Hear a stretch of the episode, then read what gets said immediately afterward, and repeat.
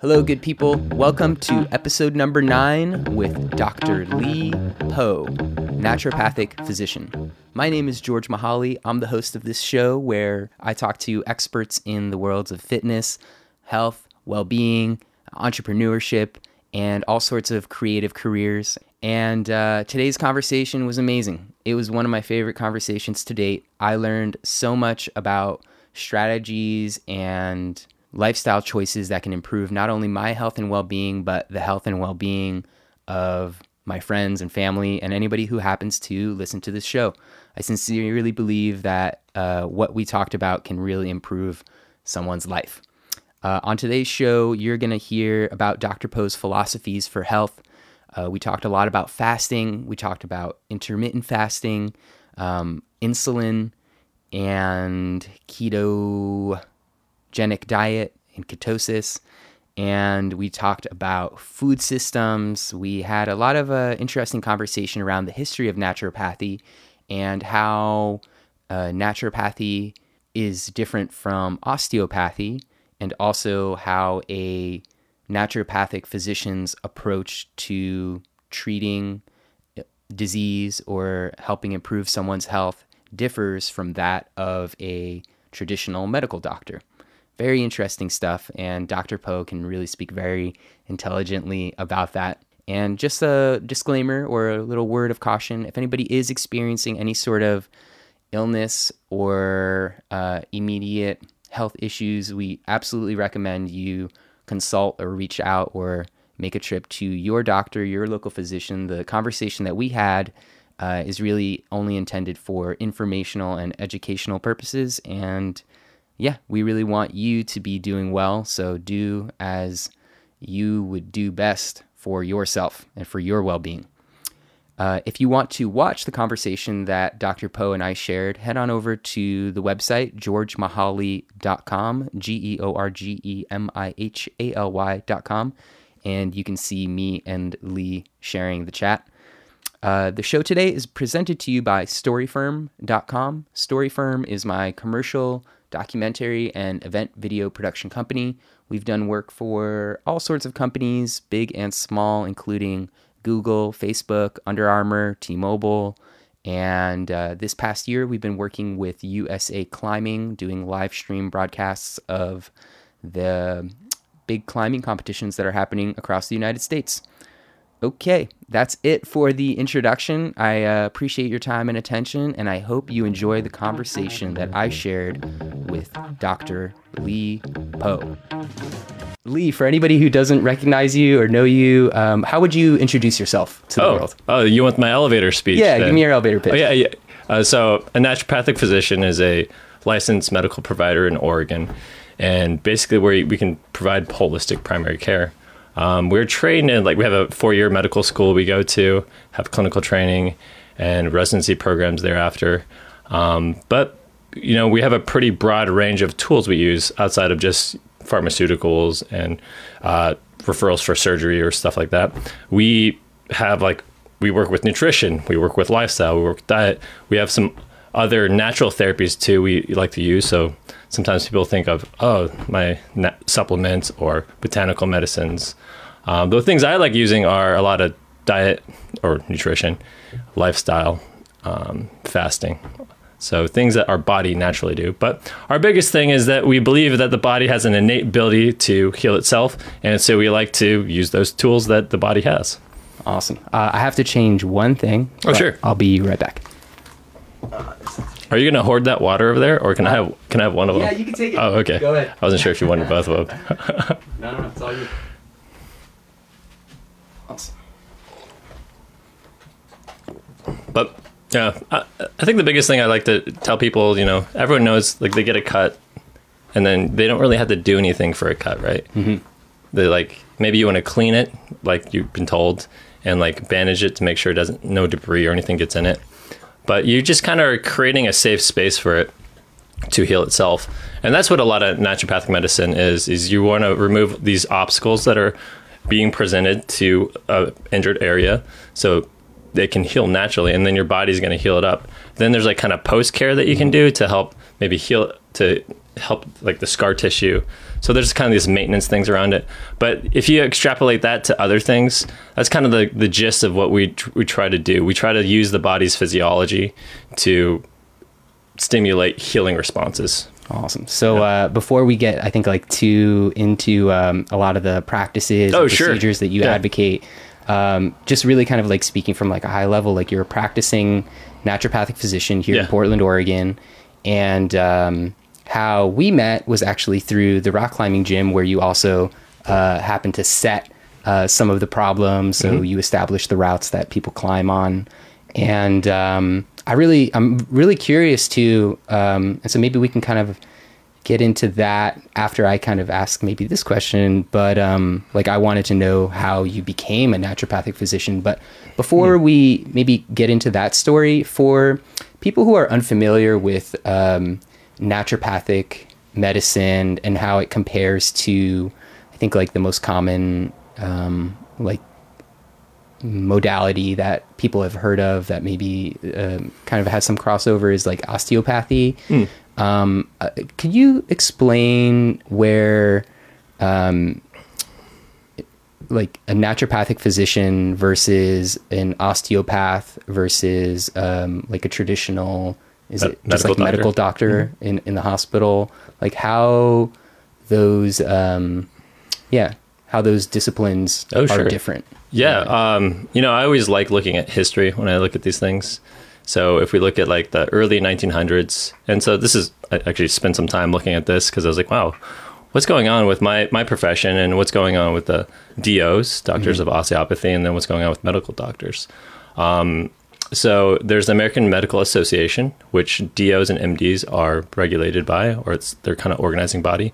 But DOs were actually not part of the AMA uh, for a bit. And AMA then is, uh, the American Medical Association. Okay. Um, and then I think I don't want to. I think I want to put a time frame out there, but I don't know the exact day date. But I think it's in the '60s or so. Um, that that's when the DOs started to become part of the AMA. They actually were brought into it. So their body, their organizing body of doctors of osteopathy, became more accepted in the medical paradigm. And so now they're part of that whole medical infrastructure. So MD, DO, you might see them, but the DO has been classically in the conventional medicine field viewed as kind of the more alternative approach. And it's probably because they use uh, practices that are similar similar to chiropractic chiropractors. Um, so they use like they use osteopathic adjustments to treat people. So they look at basically uh, skeletal musculoskeletal system and how it's affecting someone's health, and specifically how maybe like changes in someone's skeletal system or making many manipulation or adjustment can improve their health. Um, so that's kind of medical doctors and DOs a little bit. Uh, NDs are kind of you know are we're a separate organ are a separate organization, and so basically we have our own regulating body. And we're not part of the American Medical Association. So we're not part of that infrastructure. And uh, I think a large part of that has to deal with um, kind of initial um, what were philosophical beliefs at the time and are more coming like to the rigors of science but between if you have you read the book the biology of belief by bruce lipton Uh, I don't think I have, but I think uh, my girlfriend Lisa has, and we may even have it on the bookshelf Oh, uh, yeah. somewhere. i'm gonna see if i can spot it real quick Yeah. uh, well you know the the, one of the big intros in that, that whole book is they talk about scientific materialism a little bit, and um, but also they talk about um, uh, atomism and vitalism. So these two philosophical beliefs about how the world functions. So atomism is you know uh, the, the the essential molecule of the world is the atom, and then all things derive from that. So very physical view. And then vitalism is that there's actually an energetic component to how, the function of life. So I think vitalism had a lot to do with like um, this belief in a spirit or life force. And so in early on naturopathic medicine, you see you see this. A lot of the naturopaths there were very religious people, like Benedict Lust, the founding father in naturopathy and naturopathic medicine and uh, the naturopathic medical schools. Um, he was pretty religious guy. He's like I think he was an eva- evangelical evangelical. Uh, he's part of the evangelical church, um, and then he also translated book uh, books by this guy. Um, Adolf Just, yeah, and this guy. If you read the book, it's like this. His book is called Return to Nature, and it it almost seems like it's like whoa, this perspective that this combining of Bible and and like this belief of returning to a uh, our, our, our to nature as in like a, almost as Adam Eve esque thing. And so I think there was this religiosity as part of early naturopathic medicine that had to do with a belief system and vitalism and like life life force and spirit. Today, I would say a lot of our profession is not like that, mm-hmm. and in fact, we are there. The scientific rigors that we look at have to do a lot with uh, physiological basis for life. So uh, we look at homeostasis a lot. We are kind of examining the physiological role, physiological processes, and how they are sustaining life. What is like uh, uh, for people who aren't familiar with that term, like homeostasis? Oh, like, yeah. What is like the layman like explanation of what that is? Yeah, that's basically um, the body's ability to accommodate stresses, and so it's it's not like a baseline static kind of thing. It's our, we're always encountering different things, and so we need to respond to it. Mm-hmm. And so we need to respond to in a manner that is um, basically doesn't lead to our death. You know, we can we encounter so many things in, in the world that could easily lead to our death, like toxins, etc. Um, and our body's able to cope with those things and able to adjust and to basically find some not equilibrium, but like um, basically is a point of of balance. So I'd say balance is the big mm-hmm. big thing in there. That word you can think of homeostasis and balance as two things. Yeah, with uh, with naturopathic medicine, like I know one of the things that um, or one of the differentiating factors that I've always heard talked about, and friends who have like recommended different naturopaths recommended or talked about as well, is that like um, in naturopathic medicine there tends to be more and, and please like correct me if uh, if I'm misspeaking at any point, but uh, there tends to be a bit more of a holistic like overview of a, of a patient mm. and um, a lot of factors oriented around like how someone is living whether it's um, like the toxins in their environment or the foods that they're ingesting their digestion like all of those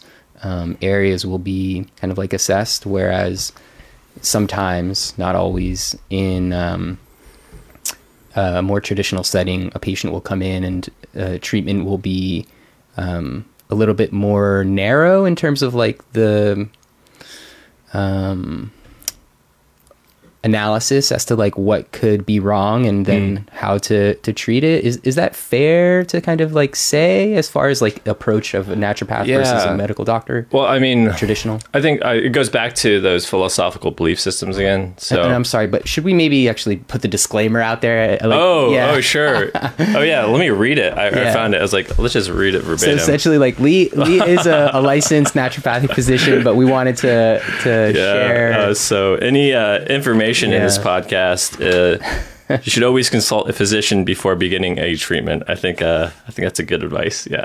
awesome. Yeah. So if you have any uh, life threatening um, disease or injury, yeah. like please consult like your local medical yeah. practitioner, and yeah. So we will be talking about uh, some more specific disease related things and possible treatments that people use, I guess, for that, and uh, upcoming treatments too that are being studied. Yeah, awesome. uh, but I'm glad go- that we put that out there. Yeah, yeah. you think I wrote it down too. Um, a big thing uh, I think it relates back to is those kind of differences in approach to science. Mm-hmm. So um, with the atom, right, you're examining very small thing. You know, you're basically it's reductionism. It's you're you're gonna kind of figure out the the single cause cause of something. Mm-hmm. Um, so unilateral causality, you know, it's only there's usually one thing that's related to, and around this, and this Bruce Lipton talks about this in the Biology of Belief, is the central dogma of biology, and that is uh, one way track genes leading to higher to, to what we see a life form you know so genes are the biggest regulatory thing they're mm-hmm. the thing that's going to explain behavior explain body function um, etc and and that actually it's a dogma right that it's part of that title's central dogma biology it's not true really It's uh, it was too dogmatic, and so the the approach in that science is you know we grew up kind of thinking. Um, uh, nature versus nurture, right? Your genes versus your your environment, and um, environment is showing to be a bigger player than we think it is. And so this goes then a little bit into the philosophical belief in uh, vitalism. You know, it, I think that their approach was looking at things and how they relate to each other more so than uh, than looking at specifically at um, a, a, some problem in a body in someone's body. And this is all in the process. in the foundational text that you mentioned earlier. That that's like from naturopathic medicine, or yeah. I mean, I, am kind. Of, this is kind of like. Um, I mean, as far as foundation for naturopathic medicine, uh, we definitely have our, our principles that we, mm-hmm. we abide by, and then our the therapeutic order that we utilize. Mm-hmm. Um, those would be pretty good things to talk about too. Um, but uh, I think uh, belief systems be- before that are the thing that, that really define us mm-hmm. and kind of lead us to, these are to the tr- how we treat yeah. people differently now.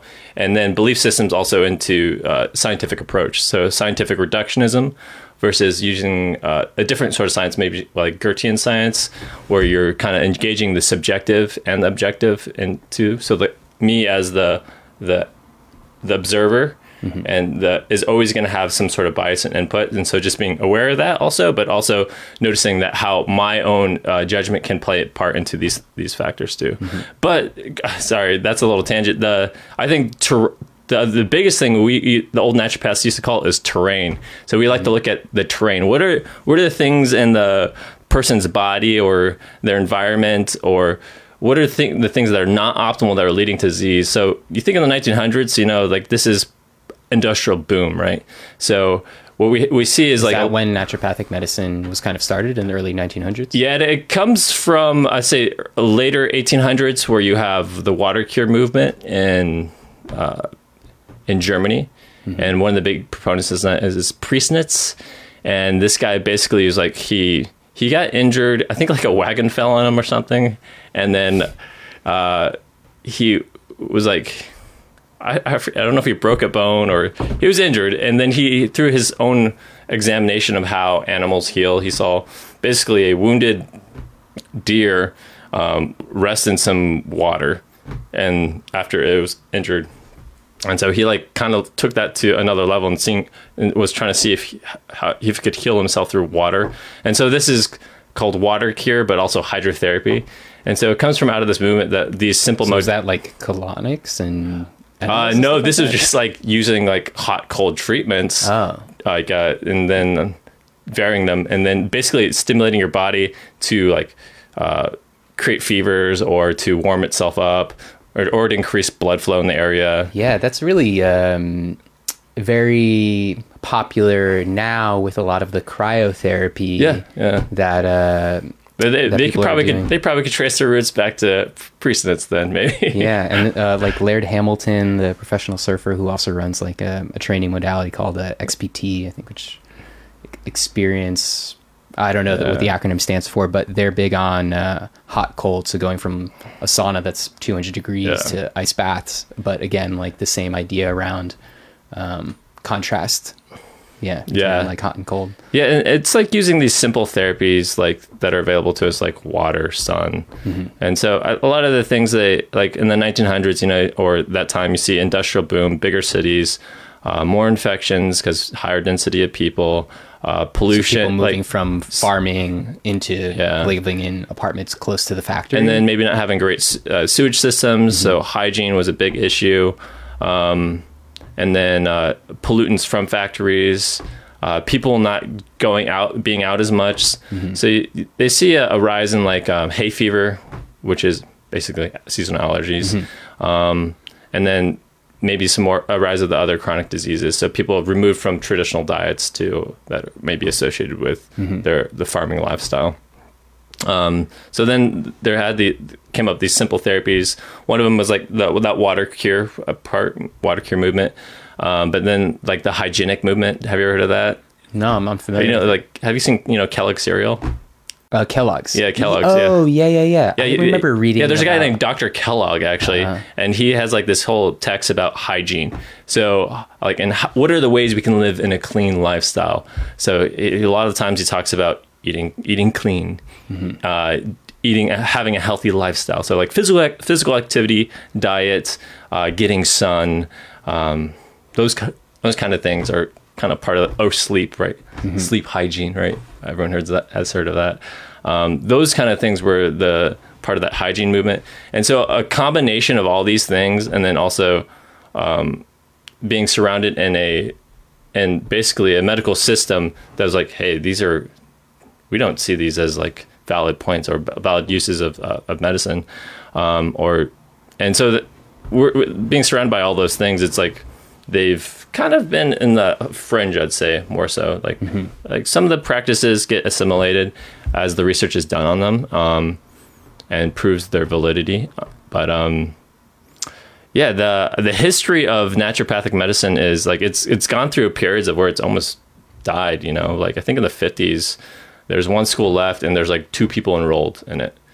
And then um, basically there's been a huge push in some of the the people that have been in naturopathic medicine uh, to become more you know to basically provide better education but also to um, basically advocate for us legislatively um, and so that's why uh, in Oregon we probably have some of the most the, the most rights that we see um, in, in the United States. Washington's pretty high up there, and so is Arizona. Um, yeah, we just have th- there's more acceptance of what we do. If you ask generally like most people on the street, hey, do you know what a naturopathic doctor is? Uh, they'd probably be like, "What? What's that?" You know, or they'd say, "Is that? Oh, you mean a, homeopath?" Uh, they'd say something like that. So, um, they're like, "Yeah, yeah, uh, those things." But um, most people don't know exactly what we do.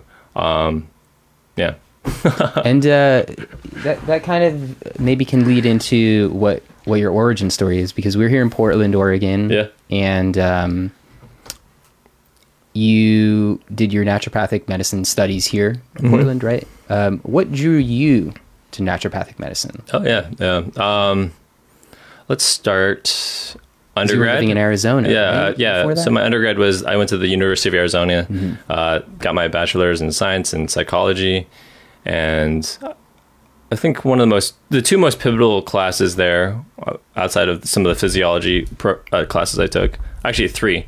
I took cell physiology was a awesome class that I learned so much uh, about how cells work, and it kind of inspired me to look more at the physiological basis of uh, our bodies. So like our physiological processes that lead to healing or our normal responses, um, and then um, health psychology, um, and then abnormal psychology. I, I always thought it was weird that everyone was so excited about abnormal psychology as like their favorite class. I was like, this is really boring. This is like they look at diagnostic tis- statistical manual and then look at the, the how you diagnose those things and then the class format which is horrible. I just I was I didn't understand it, but I was always I was inter, I was interested in the health psychology. I was like, oh, this is like the, the interesting like how people get well and how people experience wellness or health. Um, and some of the studies there, so kind of had a ve- uh, always an interest in uh, health, uh, but I was also preparing to. I took all my pre med courses, and I was preparing to go to a medical school um, then I, my dad came, and then we decided to. I did decide to go on a road trip with him, and that road trip turned into living two years in Ashland, Oregon.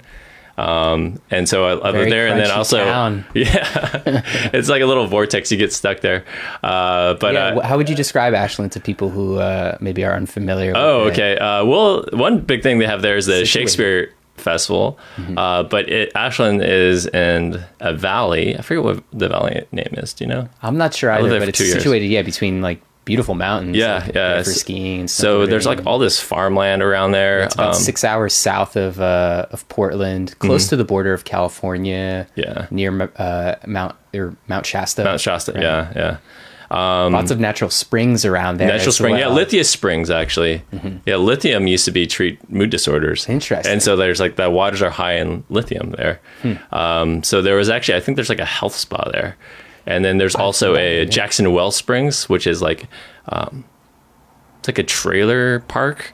And but they also have a common area that is a, pool, a pool with the Lithia spring water, um, and it's a hot pool also. Yeah, because when you mentioned um, uh, water therapy like which was some of the origins of, of naturopathic medicine. I, I thought it was going to be related to uh, to spring water and consuming spring water. Oh yeah, that, I, Um, that's definitely part of it. Yeah, yeah, because with with spring water, I have a little bit of history. It was like about nine years ago now. I got introduced to uh, a lot of uh, loosely formulated research around the benefits of, of drinking spring water. But then there's a there's a book I have up there. I want to say it's Victor Schauberger, and um, it was a book that talked, and I think he he, he was also German. Um, it talked about water, the energy of water, um, how different types of vessels impact the energy of water, uh, UV light, how it impacts water. And for about a year, I was collecting or foraging my own spring water using like glass containers. And that was the only water that I was like eating, drinking. Uh, I was still showering with regular water, but I was Yeah. filtering it. Um, so that was that was uh, an interesting experience for some time, and so I, I can uh, resonate with people who decide to move near springs because it's Oh, it's yeah. been yeah talked about how there's a lot of healing energy around natural springs. Uh, there's Yeah. a website called findaspring.com. I think that still exists, and you can find springs all over the world. Yeah, I mean, just the practice itself is is really cool because to be able to just drink water right out of the earth, you're, it, it's, it goes against everything I grew up in. You know, like you turn the, the fa- faucet and then there's your water, but you don't really want to drink that water because it's it's rich in calcium. It's very salty also, and mm-hmm. they have to do all these processes because it's in Tucson and our water table is just dropping and then so all of the well water comes out salty and then we get a lot of water from the colorado river but it's all far away from us you know we're getting all this water that's really far removed but then to go to a place where water's just bubbling up and you can drink that Yeah. i don't know that's invigorating I've, I, I used to do that too like in uh um in uh ashland oregon i'd go down to mount shasta heard a little beep Yeah, yeah, Yeah. I did too. It's all good.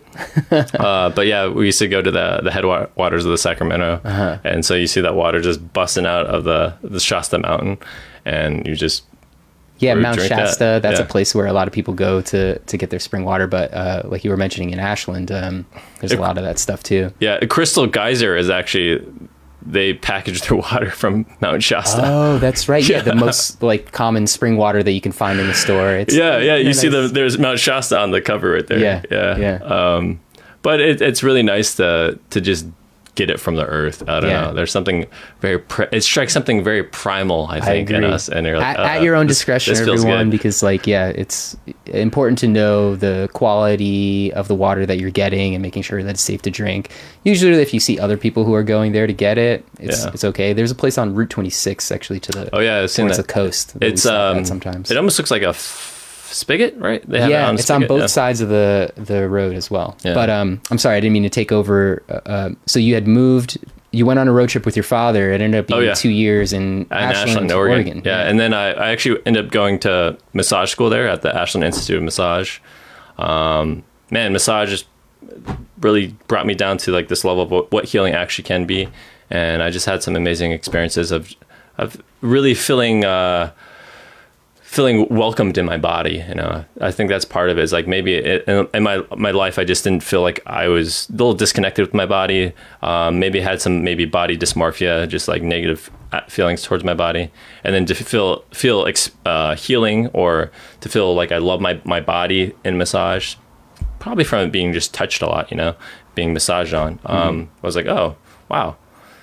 Why don't why didn't I know about this before? You know, I know kind of massage is kind of like a tool just to you know manipulate muscle, but it has a, a lot of uh, psychological effects too on touch in general. No, I've uh, I've definitely heard a lot about that. I had some friends who are massage therapists in um, in Vermont. So eight years ago, I was teaching yoga and living in Vermont after graduating college, and had a friend who was a massage therapist, and that was one of the the experiences that she had as well. That a lot of the people who were coming to her for massage um, were experiencing, of course, like benefits through relaxing tense muscles Yeah. and um, you know things around that nature, but then also the effects of actually being touched because a lot of people don't experience touch and in acro yoga something i've practiced a little bit of, of as well is like something else that draws people to it is the fact that there's a lot of um, partner contact Yeah. in a you know non-sexual way. It's just a, about the, the physical practice, but there really is something something to it uh, that I've experienced, and then that you were saying that you had as well. It's like somebody actually touching you, like human contact. Like it's Oh, important. Th- Uh, and bring it back to psychology a little bit. Um, did you ever have you ever heard that study or read it about the rhesus monkeys? I think it's the rhesus monkeys. Mm-hmm. I'm but they have like uh, basically these little baby monkeys, and they have a they they're they have two mothers, fake mothers. One is a caged wi- cage wire monkey. The other one is a cage wire monkey with like that's soft. And the cage wire monkey, uh, or the the monkeys that were put in that cage wire monk, monkey condition, they end up dying. And then the ones that are with that soft little welcoming furry thing, uh, they end up living a End little longer. Uh, living, Oh, they have their, decrease of mortality is a lot less. But it, it's like um, the soothing aspect. Like the, those monkeys don't want to go towards that thing, that cage, but they want to go to this thing that's kind of comforting, Mm-hmm. and that actually helps them live. So I, it's just kind of interesting. Like it's a weird study. Um, I- it's, but know, it's I one of the things we talk about in psychology. Is like, but they talk a lot about it like in developmental psychology too. They'll always put that that study out there a little bit. It's like, oh, uh, nurturance and care is really Mm-hmm. important, and then it's about contact a lot too, physical contact. So And so you had that experience in uh, in Ashland that you Yeah, decided to go to massage school after you had experienced massage, or uh, Oh no! how did that work? I, I was like, I just kind of jumped in. That someone was like, "Hey, I think you'd be." I actually I was giving massage because I used to do massage on my my dad a lot when I was younger. he'd he taught me Tuina, and so I do hand massages on him, and then like so like acupressure, yeah, acupoints? acupressure basically. And so he, when I was younger, he taught me massage. He like showed me how to massage and like what it was like. And then I think he just did that so I could end up massaging his hand or something. Interesting. It's- yeah, it's funny. Uh, but uh, it was good. It's kind of like a loving practice between father and son, just like uh, exchanging a hand massage. Um, but I, I now look at it like I end up giving him more hand massages than he gave me. You know, so like, hey, that's not fair I guess he deserves it. You know, he raised you and all. yeah. But uh, I was always pretty good with my hands uh, from that. Basically, just Uh-huh. Were you climbing already at that time too? I started climbing when I was 16 years old. Yeah. Um, but when I went to massage school, I was like, man, this is going to be hard to climb in, like because you end up getting calluses from and- giving massage or from oh, climbing? from climbing, Uh-huh. um, and you you have your your calluses are thick and they can get scratchy and they don't feel good on someone's skin. So Mm. Yeah. I know I stopped I stopped the climbing because of that. Um, but yeah, massage school in Ashland, and this is in 2009, and then also um, I was apprenticing with a master farmer gardener. He was a a farmer in Hawaii for 40 years, and so I was learning a lot about food systems and eating food that um, from a garden. Uh, so we'd get we'd eat pretty much everything. Like 90% of our food came from his garden. It was like amazing garden. Um, and then I, I got to work with him, learn his some of the things he did as a farmer. Um, and uh, yeah, he was like, "Hey Lee, you, you got to decide which way you're going. You know, are you gonna do massage? You're gonna do farming? What do you where do you want to go?" Um, so then I buckled down a little bit, went back went back to Tucson, um, and ended up being a behavioral health case manager. Did that for two years. So behavioral health case manager at, at a state funded health agency, and basically you get to see a lot of people that have low income. Um, and with have behavioral health problems or psychological problems. So they in the in Arizona they break up that that field or, or the pop, patient population to three areas. You have general mental health, which could be like depression, anxiety kind of picture, um, and then severe mental illness, which could be higher cases of bipolar, maybe but schizophrenia, like being a big one too, and then uh, alcohol and substance abuse. So kind of there's like three funding areas for those areas. So I I worked with general mental health uh, persons, people with general mental health issues. And as a case manager, you basically do you do an intake, and they do a biopsychosocial screening. So looking at someone's biology, what's going on, psychology, what's going on mentally, and then all the sociological factors surrounding their life.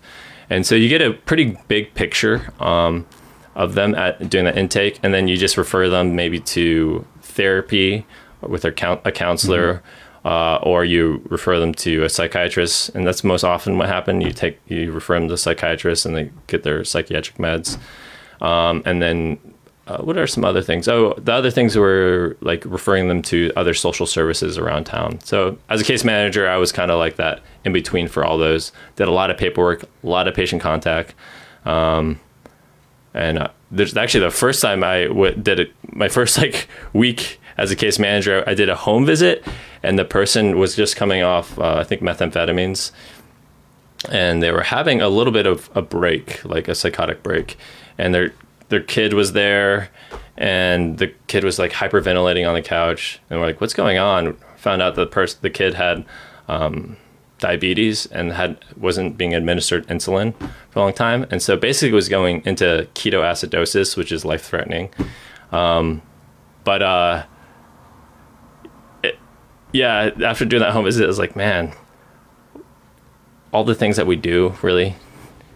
It's, it's not going to change how this person is living their lifestyle. So that's one of that's one of those pivotal experiences. Was like seeing that what I was doing probably wasn't actually doing that much, or I didn't feel like it was doing that much.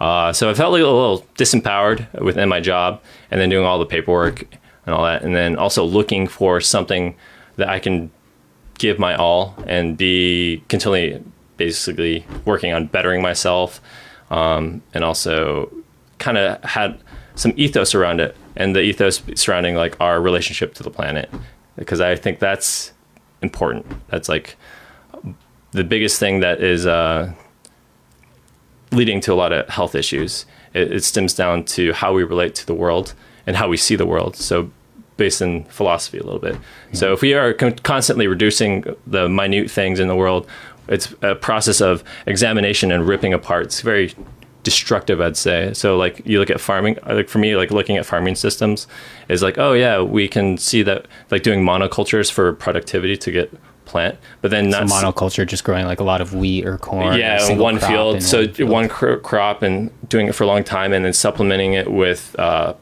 uh, fertilizers. Mm-hmm. So not listening to the old age old crop rotations that they did to replenish the soil, but also the these tree lines that created bio- biodiversity, or the far- small scale farming that were kind of more closely knit and they had a large diversity of bi- large biodiversity. Um, but like that, those systems were closer to how the life functions on Earth. I think uh, the the small scale farm and stuff like that. Mm-hmm. And then you get these larger scale farms that are kind of more industrialized, more streamlining things, all about productivity. Um, uh, you start, and that goes. I think that relates to a philosophical view view of the world of how we treat the world. Um, so I went into medicine that kind of had the opposite, that looked at more of a holistic picture, that saw relationships between things as important, and then appreciated the diversity of of species of plants or, or, the diversity within our body and treated those aspects of a person. So outside of just honing in on someone's biology which is um, or a defect in someone's biology looking more into someone's psychology a little bit more and then the sociological factors which i think are the bigger picture surrounding us. So a medicine that kind of integrated those kind of things. And so when you say like looking at somebody's biology does that mean like if I came uh, to a to a doctor and I mentioned something that was bothering me, then it would just be a, a matter of tests for like blood markers or yeah like hormones. Yeah, just within your body. So like I think what often happens in medicine is we look at a problem and we look at it as something that's happening specifically within that individual. Like there's a mm-hmm. defect, there's a disease process happening within me. Um, but when you go to psych, we look at psychology. Sometimes it's like, whoa, no, this is the dimensions of disease and health are all engaged into biology, psychology, and sociology. Um, so looking at sociology being like socioeconomic factors, like exactly and, that being and, related to the food systems as well. yeah, like and that that being even to... further out from that biopsychosocial theory, which would be environmental. So mm-hmm. biopsycho social geo theory, theory, I think would be a better thing. Oh, so if you're in, uh, I've heard the term um, food desert like if you're not close to a place where you can get fresh fruits and vegetables does that kind of relate to the geo?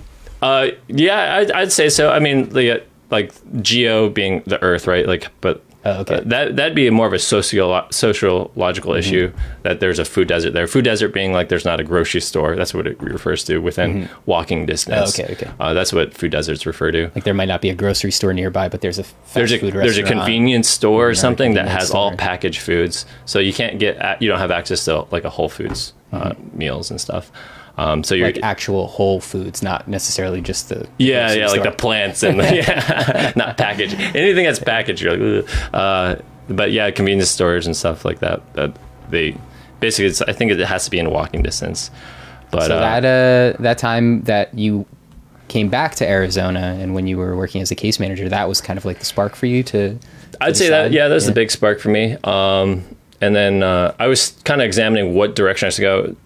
Um, I talked, was able to talk to some of the psychiatric nurses there, uh, some of the, the, psychiatrists, which are the medical doctors, mm-hmm. um, and then some of the counselors. So I got a kind of intro to what they do uh, and what they did. Um, so I was like, saw what nursing was like on this mm-hmm. field for uh, psych, psych, psychiatric nursing, and then what it's like for a psychiatrist as a medical doctor, and then what it's like to be a counselor. And this would be all within a state fund agency. I was like, man, mm-hmm. I don't know if I really want to do these things. And then I don't really. There, the treatments are always kind of get reduced to doing just like uh, a lot. A lot of time, um, just doing some kind of pharmaceutical care. Um, so prescribing yeah. pharmaceutical medication. Yeah, exactly. Um, and I was like, man, I, I don't, I don't see that. I haven't seen that in my time as a case manager to be incredibly helpful for those people. Mm-hmm. Um, and a lot of the studies only show them to be used like in a six month period, you know, so they're not necessarily studied for over a long period of time before mm-hmm. they're put out and approved by the FDA. Um, so I just noticing that, you know, I didn't think this was effective. Uh, I was looking for something that was effective that also it ha- probably was more close to my, my ethos and my, my beliefs systems about how I get how the world would be better in functioning. So like more of a holistic approach that understood that all those little factors, the biology, the psychology, sociology, and then the the earth, you know, and, and engage all those aspects. Um, so I found naturopathic medicine along and along that path of looking. Um, and I think I think the principles are one of the big things that got to me. But also, if you look at our like our oath as a profession, it basically says uh, to ensure the health of life for the future generations. So ensuring planetary health, basically too. So as part of my professional oath, it's like it's like planetary health is part of what I try to do. So looking at interventions that are gonna, I try I try to do interventions that um, basically understand like this you know, you can't do fish oils all, all the time, you know, like you're depleting the resources in the ocean. Maybe there's other ways to get omega threes, you know, mm-hmm. um, but it, it's like engaging this, this world, this view that uh, maybe a, a, lot of the healing we can do is within ourselves. And then we don't, and it has to do with our nutrition and how we do those things. So, Lee uh, rode his bike here, by the way. Oh yeah, yeah. uh, but yeah, I, I think my, my story of getting to naturopathic medicine is pretty is kind of complex, like with most uh, people's stories of how they enter the profession. A lot of people have like a healing story, I'd say, in my, my profession. Like mm-hmm. uh, they like had naturopathic medicine did something. for them. Yeah, them. they did something for them, and they're like, "Whoa, I was like." What is going on here? What is, what mm-hmm. is this thing doing? Um, I think that's how a lot of people get introduced to it and then like want to pursue it as a career. For me, it's more like um, philosophically. I was like, man, I, am phys- I'm a philosophically driven person, mm-hmm. and so I need to have something that I feel activates me. Um, I, I think the the over. If I was going to sum it up, I'd sum it up by uh, this uh, in one experience with my brother, uh, who's very pivotal in my life. But my brother Rudy, he came back from Mexico and he was a human rights activist doing some human rights activism down in Chiapas, Mexico, mm-hmm. and the Zapatistas. Uh, and he, he's like, yeah, there's all these like these this white guy who's just yelling at people trying to like get him riled up and like he's like I didn't see that all that anger and then it translating into being effective and then he thought it'd be more effective to come back home and to see how our systems of oppression are, are affecting the people in different countries. And for him, it, he took the statement and he brought it to me. It's called "Ya basta," enough already in Spanish. That to me that meant like enough of these systems of oppression that are leading to these things. And so I'm I'm looking for ways to be free and to have freedom in life and to practice a medicine that gives people the freedom of choice and then gives them some freedom in their health. So a lot of what I try to do is uh, about education. Um, but also to just show people and also to help people see that they have more control in their bodies than they know. Uh, like those experiences with the water, you know, like mm-hmm. the, the earth can give us something if we just appreciate it, it in a, a way, you know. like that that feeling, that primal feeling that you get with getting water, right? Yeah, it's really interesting that it feels weird. Yeah. Whereas if it was uh, like before, like I think like the modern uh, like plumbing systems and sewage treatment centers that that we have that are fantastic because of course like they clean a lot of water that is dirty for whatever reasons Yeah. like existed you'd have to get your water from either your well or somewhere where there's a spring yeah. Or, or if you live in a clean source of desert, you know, like you don't have. yeah what would you do if you lived in the desert Yeah, I think you'd go with well, you know, Or cactus, you, yeah.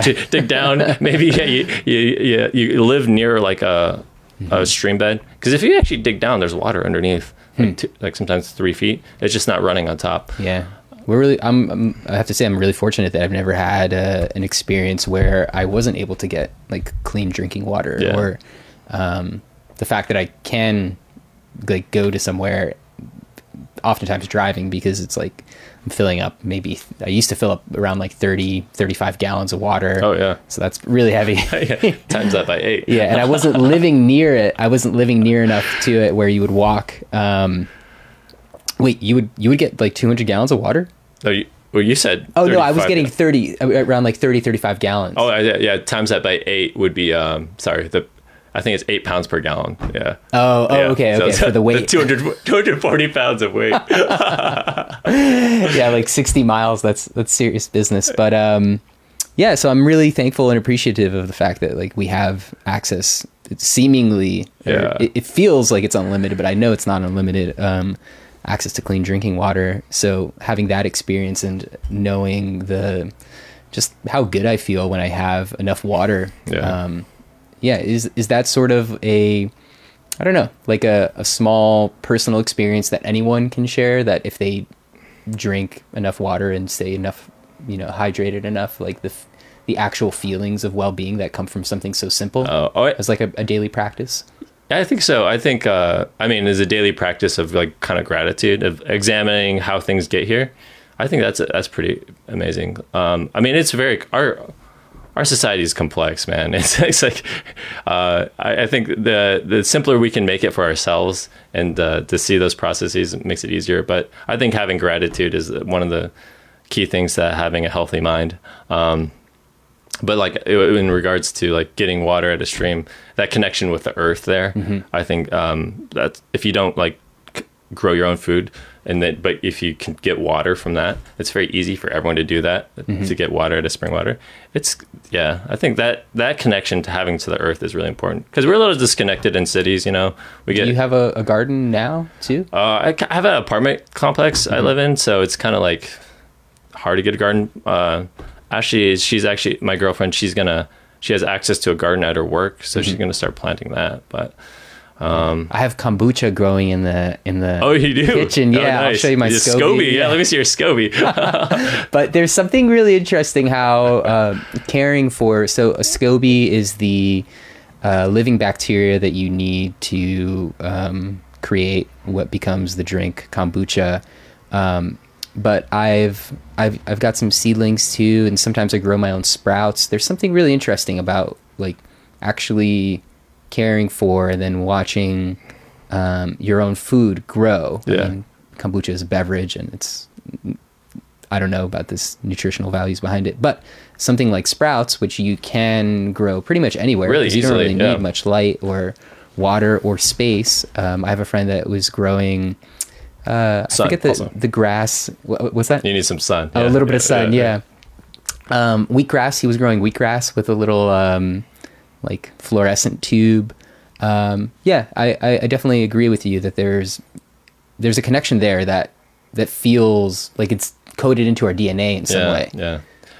Um, I mean, like I always like another book. Have you read Guns, Germs, and Steel? Uh, Jared Diamond, right? Yeah, yeah. Uh, parts of it, yeah. It was a that it was a text. The Maori and the. Maori, the like the food system where people the agriculture one of the, those people had developed an agricultural system, Mm-hmm. and then it led to he his explanations. it led to greater levels of oh, wait, actually oh, wait, yeah A- agriculture led to the ability to store food. That means you didn't have to go around and search for food all the time. So you was able to spe- people were able to specialize in certain things. So then, in a way, it led to more more hierarchies in society eventually. Um, I th- I'm probably missing a step there, but I think that's the, the gist of it. And then the other group, which were pretty much part of the same kind of lineage of people, um, they remained close to their harvesting and the foraging, and their society was more egalitarian. And all they had, they spent most of their time looking for food, gathering food. Um, but there was no also pot, there's no lack of food for them. They just had to forage it. Um, and so they didn't have as much specialization. But like one of the things they talk about is like how their the the farming system was able to specialize in warfare also. And so when they came to these areas, they just dominated these people and like took the resources that were there. Um, but food systems, you know, I, I think do bring us. I don't know. I brought that up exactly, but the, they do bring us back in touch to how things are. Yeah, um, I think they're connect. It, it's connected, connected, to the yeah. to the whole, or yeah, to the way that you're seeing uh, like wellness, right? Yeah, I, it's tough. Uh, certain words uh, carry a lot of baggage around them, and oh, I think wellness, wellness is, is, definitely yeah, one of those. Definitely one of those. Um, everybody has their own interpretation of what it means, and I think the definition of health is more important. Not many people know what health is. Yeah, how how do you define that for someone? Like, if somebody asked you, like Lee, what do I need to do to Dr. Dr. Poe, what do I need to do to get healthy? Yeah, yeah. What what is my definition of health? Yeah, yeah. I think that if you're going to ask a healthcare provider something, I think that would be the biggest thing you want from them. Is like, hey, what's health? If someone says the absence of disease, that's actually if you look in like any of the dictionary, any dictionary about uh, health, they're like, it, health is not is more than just the absence of disease, but they don't say exactly what it is. But I would break it up into three major components. Mm-hmm. So physical, emotional, and mental. And then physical would be ideally the freedom to move and the freedom from disease, that those kind of aspects. So it goes back to that one definition. And then emotional would be the ability to experience a full range of human emotion and not getting stuck in it. So like getting stuck range. in one st- emotion for a long time. Um, so I, I could speak to that. That like I think all and probably men and men in general, a lot of the emotions that I think men express are anger initially, but that's because I think a lot of it's we're culturally taught to respond in that way. But when we're sometimes feeling, and I noticed this for myself, that when I was actually feeling angry, it was actually I was um, not I was out of touch with feeling sad, you know. So that got expressed as anger, like uh, that uh, that actually hurt me, you know. So resisting expressing one emotion, but yeah. So there's a little suppression kind of going on, just not really seeing that so being more connected with those things and being able to recognize them and then f- feel the whole experience. And then mental health would be clarity, coherence of thought, and creative service to others.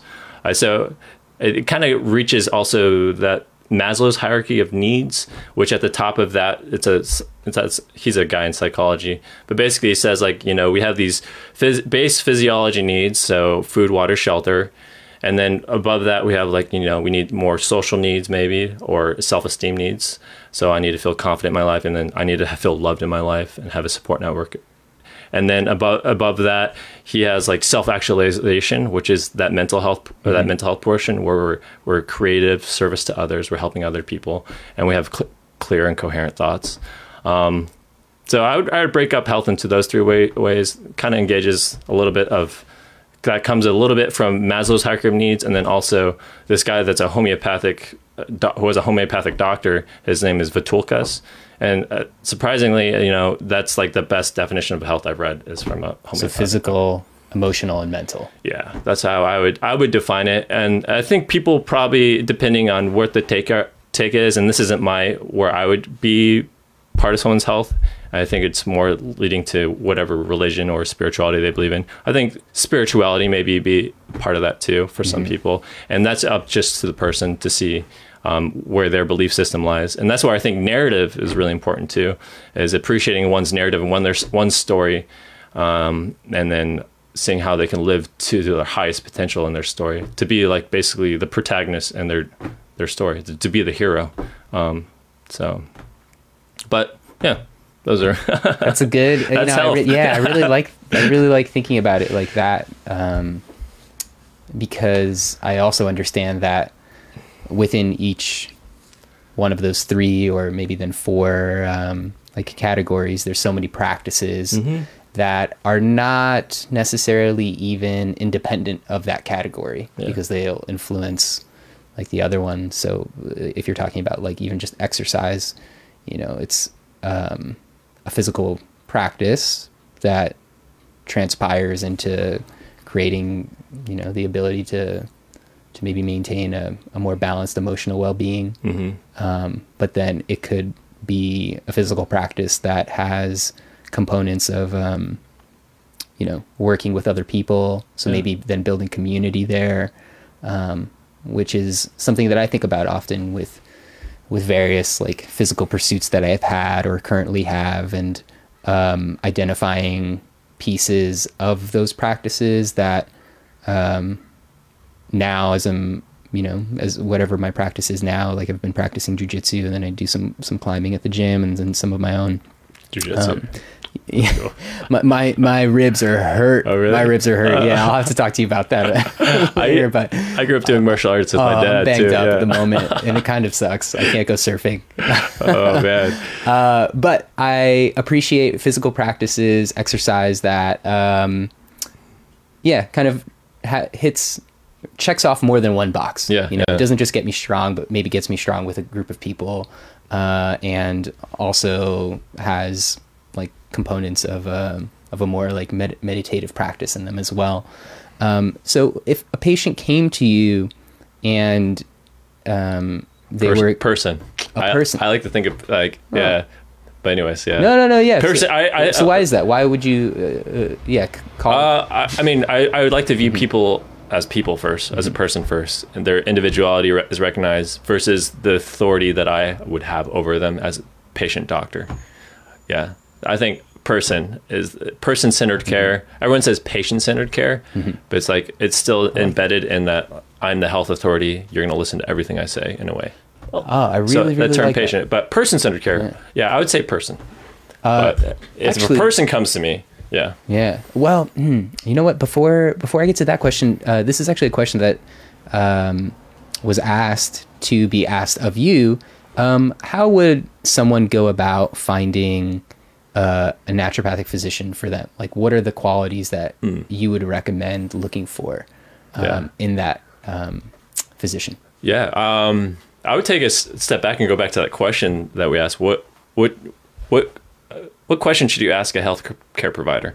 And that'd be, hey, what's your definition of health? Like, what are we, what are your goals? You know, I, if you're interviewing a healthcare provider and you have that time and you can do that, I would I think that'd be a good question. And then you can see if that kind of aligns with what you think about health because i think those two things of having alignment actually gets the best results you know like if you think that person is going to do the same thing or similar thing that you would do with it, but they have a higher set of knowledge, um, then you're going to be more willing to follow what they're doing, and that has its own benefits. You know, of like that belief in something, and that goes into placebo a bit, right? Is like the believing that is going to do something has a, a healing benefit as well.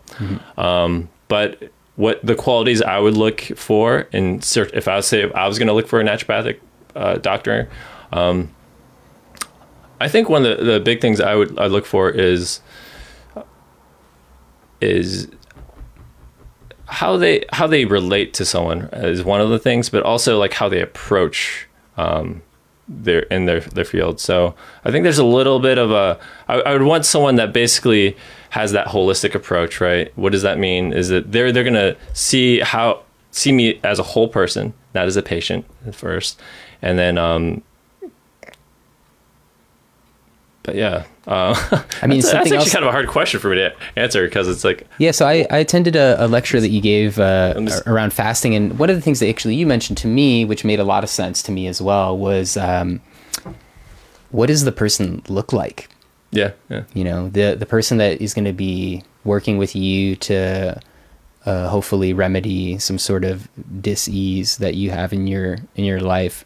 Are they representing like a picture of health that you'd want to yeah. you know have in your in yourself? I think that's part of it. I think that's part of the field too. Is like uh, naturopaths as role models of what are we doing? What we're saying? You know, are we living to that that kind of that tr- the truth of what we think the world is being like how we can conduct ourselves? I think that's part of it. Um, but I mean, disease also can you know take hold, take foot, and sometimes we don't have 100% control of it. And that's kind of the interesting part, thing about disease is we lose our, our ability to control, you know, our, autonomy as a person. And we kind of become part of this disease state and we have to live with it in a way. But sometimes people own it to their complete, to be like, I'm this disease in a way. Um, and that's kind of, that's troublesome. That's hard. But um, yeah, I think role modeling is, is part of it. And I think it's a big part of what I, I try to do is I want to role model what I want in the world and how I want to treat health and how I want to live healthily in the world and uh, how I'd like to inspire people. So like me riding my bike every day is kind of as a statement, you know, like it's it's because I'm driven philosophically. It's like it's a statement that like, hey, it's possible to do this, and it has, you know, it's not because I want to get physical activity. It's because one, I enjoy riding my bike. Uh, it slows down, and I can look at things a little bit more. And it's I don't have to deal with traffic in the same way as it, as you're driving. Mm-hmm. Um, so it has those benefits, and then the, the other one is the byproduct of all that is I get a get some physical activity, and I guess that has health benefits. You know. Yeah, yeah traffic feel, is stressful. Yeah, traffic's stressful. even at a at, at, the lowest level of traffic, or I find just driving in general, there's yeah. a, baseline of stress that I, I love to walk. Like I walk or yeah. jog to the to the gym or to the grocery store when I can, whenever I can. Um, I just know for a fact that like it's way more relaxing and feels better to avoid if possible, like yeah. being in a car, being on alert for people, you know, who who might be driving a little bit aggressively. Yeah. Um, yeah. So small habit yeah. that, that does a, a big difference. I, I think the the role modeling one is a big thing, and then I think the narrative piece too is like mm-hmm. being understanding who you are as a person, and then what you're looking for in the world too. I think you'll find people that will help you out through that process. Um, now there's that sense of that there might be a confirmation bias. You know, you're only going to see what you want to see, or you know, you know, you'll only find what you the knowledge that's going to confirm your beliefs. So um, I think someone having someone that also is a critical thinker, you know, that and that's what being a doctor is about. Is like you have to be able to critically, critically analyze the situation to think critically about a situation, not just like execute some dogmatic treatment or protocol, but look really deeply into something, into the problem, um, and see it not just as like a, a, one component. You know, oh yeah, there's this um, defect in your um, your receptor here. Um, it, versus you know you could look at it narrowly that way, but you could also see, okay, I know I noticed that there's a defect in this receptor here. What are all the things doing that I can do to help you surround this? That can help improve the functionality of your body or this process. So that that kind of critical thinking of outside of just looking at mechanistically what's mm-hmm. happening and then giving a mechanistic treatment, but um, but giving a whole, very whole wide range of treatments. So if you, how do you measure someone if they're a critical thinker? You know, mm-hmm. yeah, that's, uh, a, that's another question. And yeah. uh, the the analogy that you just gave, um, I'm wondering. Uh, one of the ways that I sometimes best understand concepts is uh, through examples that maybe like I myself have hmm. have experienced in life. Um, could you maybe elaborate that concept with something like if somebody's experiencing like gastrointestinal distress? Oh, something very specific. Yeah, and okay. maybe I, I don't know if it's fair or possible if if you would be able to kind of like compare how um like a traditional doctor would possibly diagnose it versus the approach that like you would take as a naturopathic oh, physician. Okay. Um, um, or you could just maybe talk about yeah um, it from the naturopathics perspective. Let's see.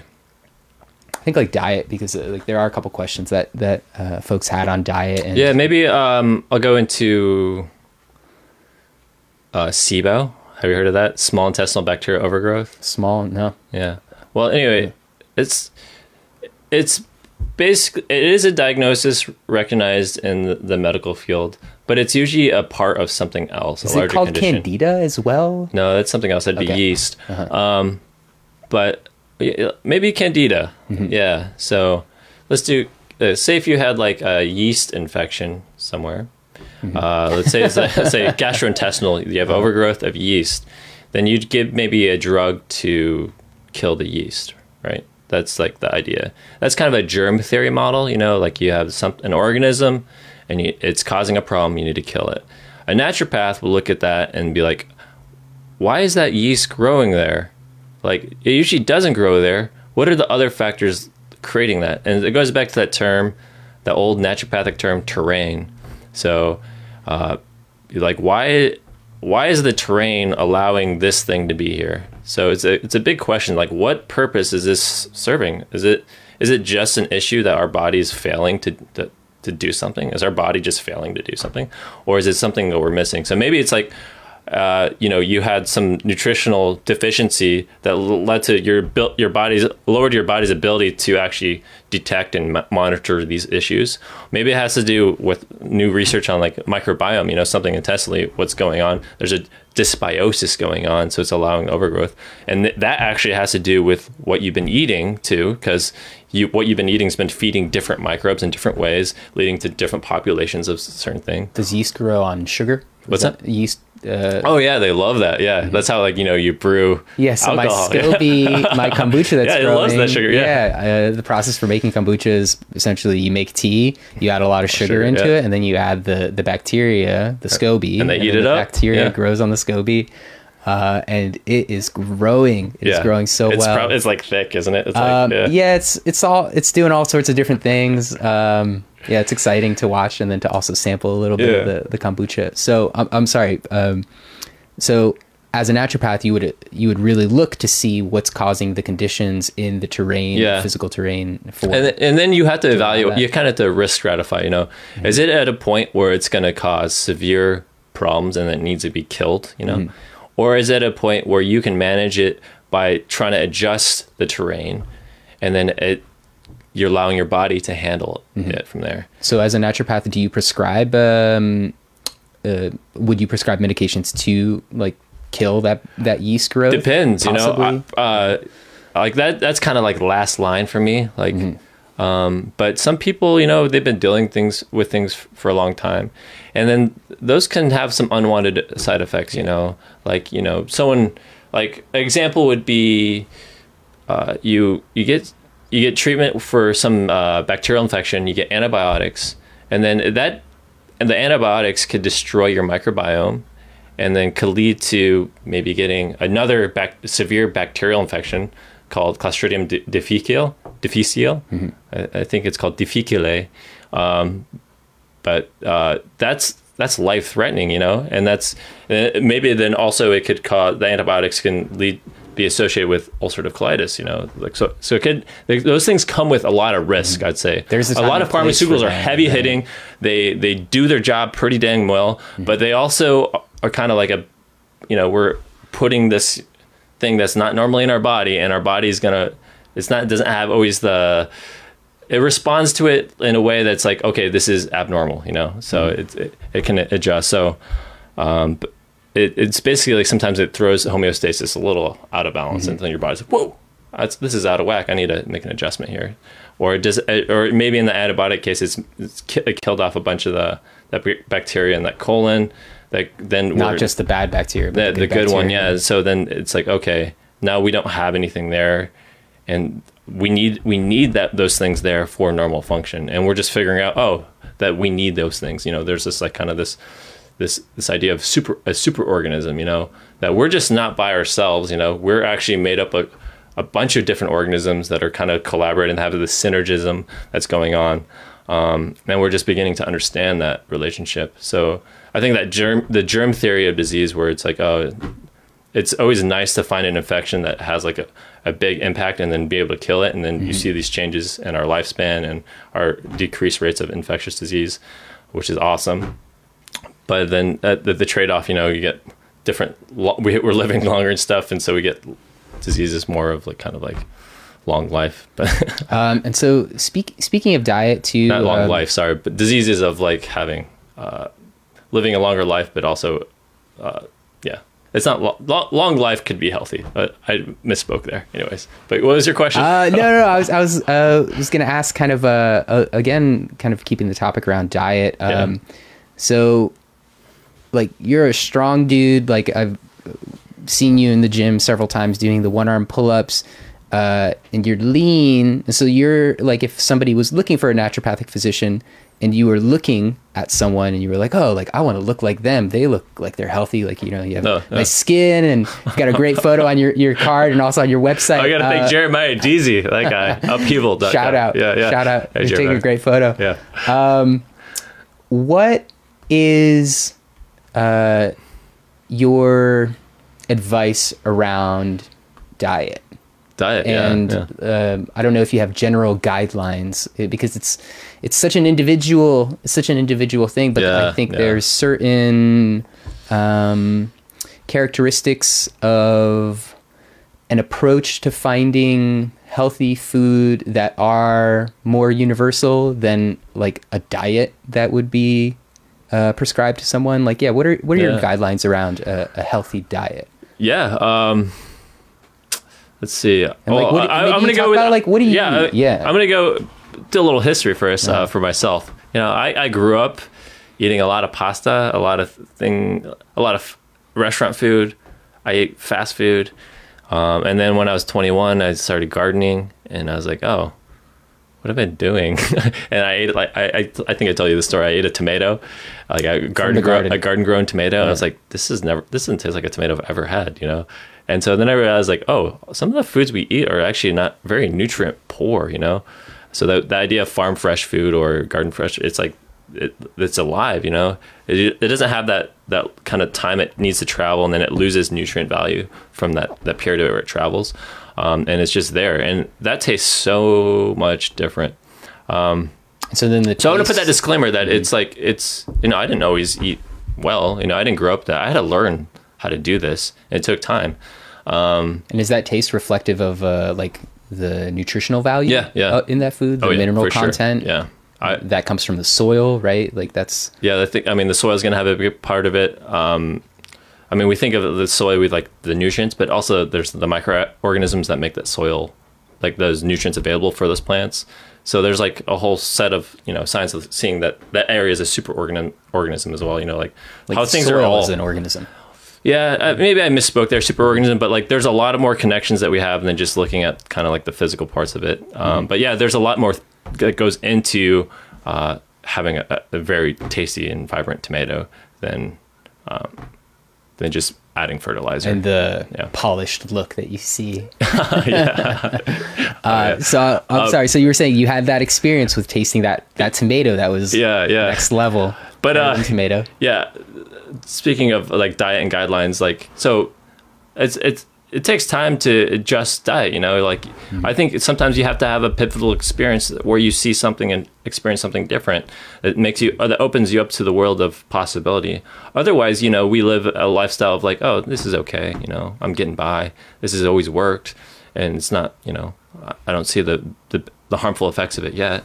So then we proceed. Um, and then if you're kind of like the preemptive person, you know, like that contingency planner, then you're probably looking at these things like your health and you're kind of paranoid about it. And then you get inspired about doing these things. But most of the time, you know, we it's like we do the things that are easy for us. And the things that are easier for, for us is to get fast food, to eat on the go, to not take the time. We know we live this this well, lifestyle of pro- the idea of productivity. You know, we have to be productive all our time. You know, we don't live in a life where we value we actually value humans. We live in a life that we value our productivity and then efficiency and getting things done the most. You know, so that's why we're always trying to cut costs and things. But um, as far as like, I think dealing with what's going surrounding you, having a pivotal experience to to see that maybe there is a change in food is necessary. And what would that change in food be? You know, is like the standard American diet uh, is. Have you what's that? What's that? Uh, that show where he eats fast food, and he does McDonald's every Oh, day. No, it was a filmmaker. Um, yeah, no, it was an experiment. Morgan Spurlock was the filmmaker, and he, yeah, his experiment was to see what his life would be like if he had only food that came from Yeah. McDonald's for 30 days. Um, yeah, so Yeah, that was the I idea. mean- Morgan Spurlock. I, I don't know the name of the, the film, but Yeah, so I mean, there are people that on that extreme, you know, that are living that lifestyle of eating that, and then there's people that are living, they live on a maybe a farm or they have their own garden and they can get all their food sourced from that.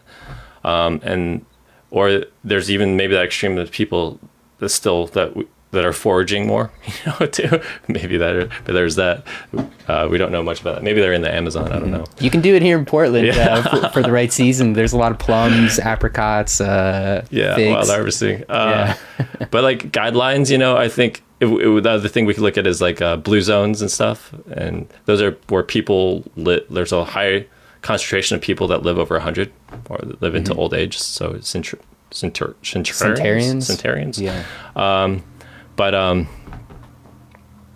th- those people mostly have like a plant-based diet and some protein. You know, we in, in the United States we're on this huge protein fix. Everyone thinks they need more protein than they need, um, but we d- really don't need that much protein, you know, and we don't really need that much meat. And we eat we're a meat-heavy society, you know, or, or we're like cow country society. Everyone wants a burger, red meat, chicken, you know, and we don't really need to eat those things that much. And it shows like sometimes those those products actually create like um, have molecular biochemical specific biochemical pathways that that lead to increased rates or, or increase our susceptibility to disease to disease. Um, so a guideline would be like you know eating whole foods, plant based diet, uh, monitoring, knowing where your food source comes from, especially for meats, being aware of that, um, and then also um, So when you say plant- eliminating processed foods and then also decreasing no added sugars. I'm not really big on a specific diet. I'm more about like more intuitive eating, but also uh, just looking at nutrition from a, a whole view of understanding where it comes from and how it's tr- like how it's going to go in your body. And so, uh, plant-based, I feel, is is a term that kind of has Been- become popular in the past just cou- Yeah. couple of years, really. But Yeah. like when you say plant-based, because um, when I moved to Portland nine years ago, I was eating a raw, or I was kind of following like a raw vegan diet I lifestyle, did that for a little bit too.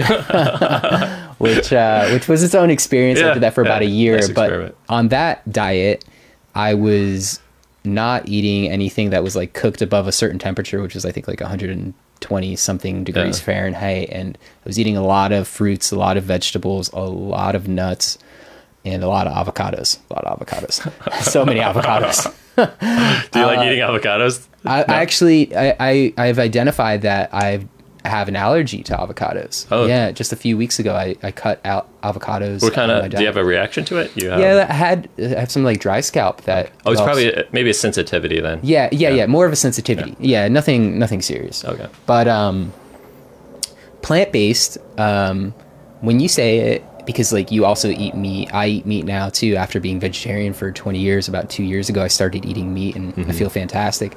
Um, plant based doesn't necessarily mean like vegan. It just means more that you're, or the way that you're kind of talking about it, that you're eating a lot of plants, a lot of fruits, a lot of vegetables, yeah. and then you still do consume like animal products like eggs, mm-hmm. meat, dairy, stuff like that. Exactly. Yeah. I'm a little. I'm more cautious with those things. I want to mm-hmm. know where the animal came from. I mm-hmm. think that's my my big shtick these days. Um, so I mean, if if you drive down I five in California and you see those large cattle farms mm-hmm. just on the side, and they just look like desolate wastelands, and they just bring in a bunch of hay, and those cows live a miserable life, you know. And I don't I don't want to be part of creating that miserable life within the mm-hmm. cow. And I don't I don't think I am projecting about that how life is miserable for that cow because it looks horrible. Imagine just being in a wasteland and when a cow appears, you know, the picture perfect cow is the, the cow in the pasture, right? Uh, it's eating fresh grass Yeah. and stuff like that. And so they don't get that opportunity uh, to do that. I mean, so I do have that kind of ethical appeal about um, where the meat comes from, but also it has to do with, you know, how we treat life broadly. And I don't want to be part of a, a system that basically uh, is captivating that creature in that, that way and then as, as just raising it just to be eaten in, in that way. And I don't have anything against ranchers in that in that regard, but like those cattle farms that are just like appeared and closed that don't go out, and those cows don't go out to rancher like ranch lands and stuff like that. It's kind of it's it saddens me, and I think a lot of the meat that we get comes from those kind of like those those factory um, farms right there. And so, um, with with diet, when someone's diet is um, out of homeostasis, is it common for people to be experiencing um, the kind of like effects of that diet not being like aligned through like skin conditions or I think in part, yeah. I mean, some of the research is showing that diet is kind of having, you know, they, we don't really know. Um, that's just like the reductionist view of, of it. But um, I think with yeah, with like skin conditions, um, I I think gl- glycemic load, so the amount of sugars we have, has been sh- shown to have the highest rate of correlation to uh, acne and then how they eat. So decreasing the glycemic load, which would be just eating less sugars, you know. So our even fruits or oh, this would be like I'd say more processed sugars. processed sugars. So mm-hmm. fruits are, you know, we it still has that starchy part that takes it helps it digest. There's a synergism synergism in fruit, but when we have these concentrated amounts of sugar that we consume, maybe like in a soda, then that's you know we haven't been. That's not common. Evolutionarily, like that wasn't very common, you know, for that to happen. so not all sugar like levels are, are created equal. Like Yeah, some like disease, the type, like the type of food definitely matters. So like like standard American diet, you know, is like uh, high high in meats, high in fa- high in bad fats, high in carbs, um, and then but that has its own uh, ratio of I, I- one way to look at it is it has its own ratio. Uh, people that eat the standard American diet, you get, I think uh, it's a 16 to 1 ratio of omega 6 to omega 3s they get, and the recommended is like ratio is 4 to 1. And so we're just putting that out of whack. And then the, the omega 6 portion is more inflammatory, and then the omega 3 is most people have heard is more anti-inflammatory. So we're basically are we're making our bodies uh, are we're composing our bodies of being more pro-inflammatory by just altering the composition, and so uh, that diet, standard American diet, is shown to be a little bit more inflammatory. So inflammation is a key in there too, especially if, say if, if someone's struggling with acne or something, uh, having the something in your food, something maybe in your food could be the- aggravating your system. You know, like you notice avocados are maybe aggra- changing something in your skin with your scalp. You know, Mm-hmm. and so having that awareness of what you eat is maybe affecting it could be a part of it. Uh, diversity, I think, is really important for humans to constantly be sampling different things. Just kind of, uh, you know, eating a stringent diet of like you know the same thing all the time can can potentially lead to issues. You know, um, it just makes your body less able to potentially like you know handle other diverse like other things and also primes it to say oh i've been eating this so much maybe your your immune system starts responding to it you know um, just flares it up Yeah, because I brought up uh, avocados because, like I mentioned, when I was this is now nine years ago doing the the raw vegan diet, one of the ways that I would satiate myself would be through like heavy heavy meals, and when you're eating fruits and vegetables, uh, those are more limited. Yeah. uh, and so avocados and nuts were were really like big uh, in my diet at that time, and um, avocados and nuts are the the like two well nuts as like a food group and then also peanuts because peanut is different than a tree nut. Um, are what I've identified as the the like causal factors of like the the symptoms that I was having. And since cutting those out those have those have gone away. And something else that happened too and um, I've done a little bit of reading about this but uh, eggs I found that eggs were were also like symptomatic in in that same way and avocados and eggs and nuts were things that I was eating almost without fail Yeah. every day for maybe the past eight years. And I, is there any like experience that you've seen or maybe research that you've read where people, Uh, you know, eating this- the same thing every single day, Yeah, that you I- can develop? I can't. I can't source it back to to Mm-hmm. research. Um, and I know someone who could that do it really well. Good job. She works at this place called Flora Medicine. Her name's Mm-hmm. Andrew Macbeth.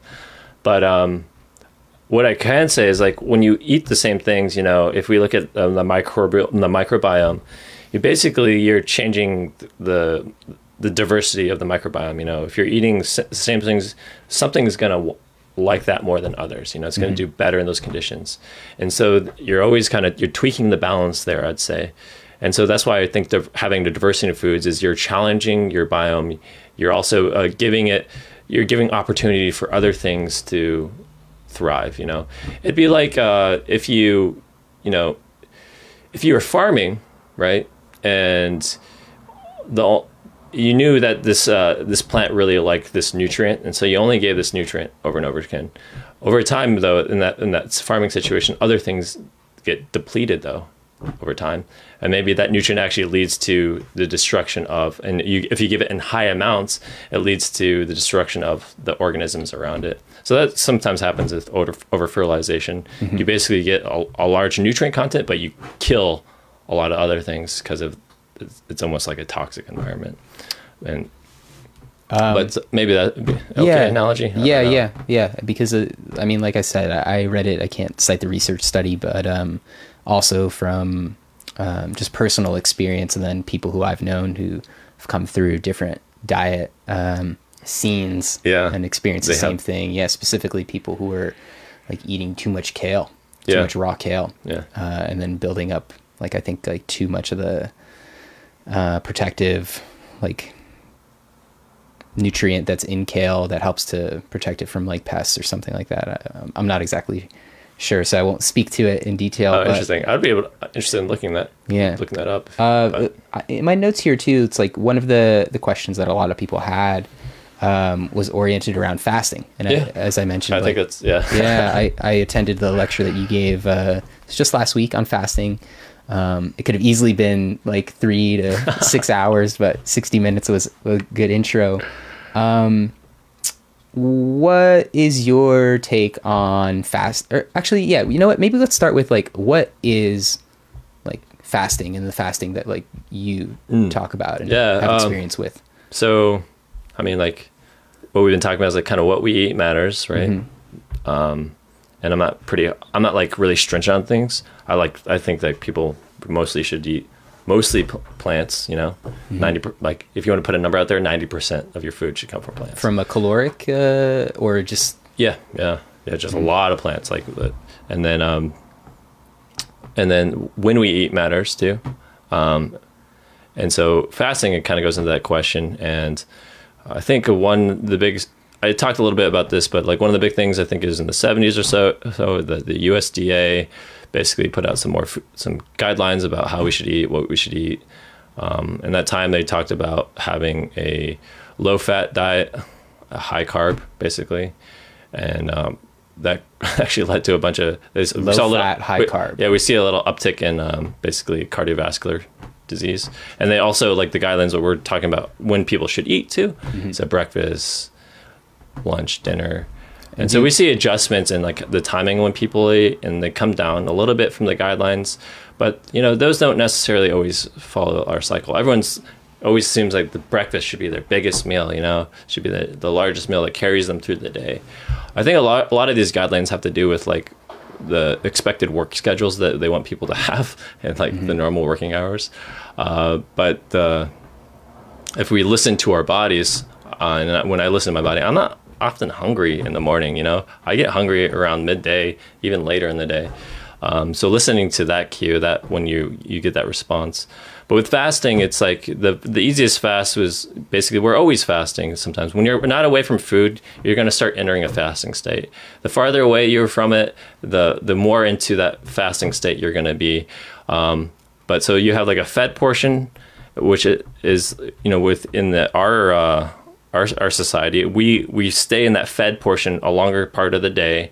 So maybe we're you know from the moment we wake up, maybe it's seven to the time we go to sleep and then maybe there's more snacks maybe we're eating for like 14 15 16 hours a day when the window when we optimally eat maybe is eight hours or so um, and that we do the best physiologically is in a, shorter window where when we eat um, so and that's part of um, I think like what you have mentioned to me that you you do now, uh, Mm-hmm. and it's um, been popular in in like different sports and athletics. Yeah. Is uh, intermittent fasting? yeah intermittent fasting so yeah having like an like- eating window. eating window yeah, they c- i mean the research if you look at it it's uh for rats it'd be uh time restricted feeding Mm-hmm. and then for humans if you want to think about it it would be time restricted eating and so, what does that look like for you? Or for me uh yeah my window is pretty short i usually will it might be an eight window eight hour window or less Mm-hmm. so that's the kind of this the idea is 16 8 or 18 So having maybe 8, lunch 16, at yeah. Mm-hmm. noon and then your last meal at like eight or Yeah, so you're o'clock. basically away from you're not having food in your body or not consuming food for a 16 hour window. Mm-hmm. And that allows you to, you know, go through the digestive rigmarole and then also go to that start going to that point where you're using more resources in your liver that or, livers like so I talked a little bit in that fat uh, the fasting craze about how your body's uh, if we look at it from a caloric or energy standpoint, it's just two compartments. You have uh, one compartment is your liver, the other compartment's your fat. So the liver holds glycogen, which is like sugar chains, and then uses that to basically help the brain uh, have access to normal amounts of sugar and, and feed off it. Brain really loves it. 100% of the time it's it's using it. But then when you go into a fasting state when you're away from your, your sugar, basically your liver is getting rid of its stores of sugar and it gets to a point where it doesn't really have any. And so then your brain is like, hey, sending you a signal, hey, replenish the liver. I need food to go in there. Um, and then the other thing that's happening too is your body is compensating for that and it's going to start breaking down fats in that period. And so then it starts breaking down fats and uses breaks those those fats, and they eventually become the thing called ketones. And then the ketones can be used by your brain as a energy uh, fuel. And at so, some point, uh, it could go up to seventy five percent of the brain's fuel is fueled by ketones.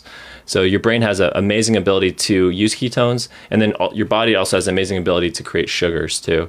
And so it's able to create sugar, li- that little, bit, the nominal amount of sugar to maintain its needs, and also use ketones at the same time. Um, but one of the big things I talked about in that talk was insulin response and having higher levels of insulin. So when we're like eating all the time, we're basically like having higher, we're basically creating more insulin in our body. And they sh- basically, it's kind of kind of lead to that idea of insulin sensitivity or mm-hmm. insensitivity, where basically your body starts accommodating for that amount of insulin and maybe downregulates the receptors. Um, and so what is what does insulin do?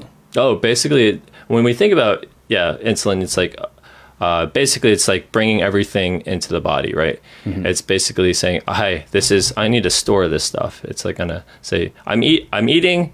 I'm gonna have this hormone, and it's gonna this hormone basically it sends a signal to throughout the body. Insulin is a hormone? Yeah, uh, si- si- signaling, uh, sending a signaling a signal throughout the body saying, "Hey, hey, there's all this food here, man. Uh, you need to you want to store this? And it's like, okay, yeah, let's store it. So there's kind of this talking me- that happens between the hormone and the cells that are around it.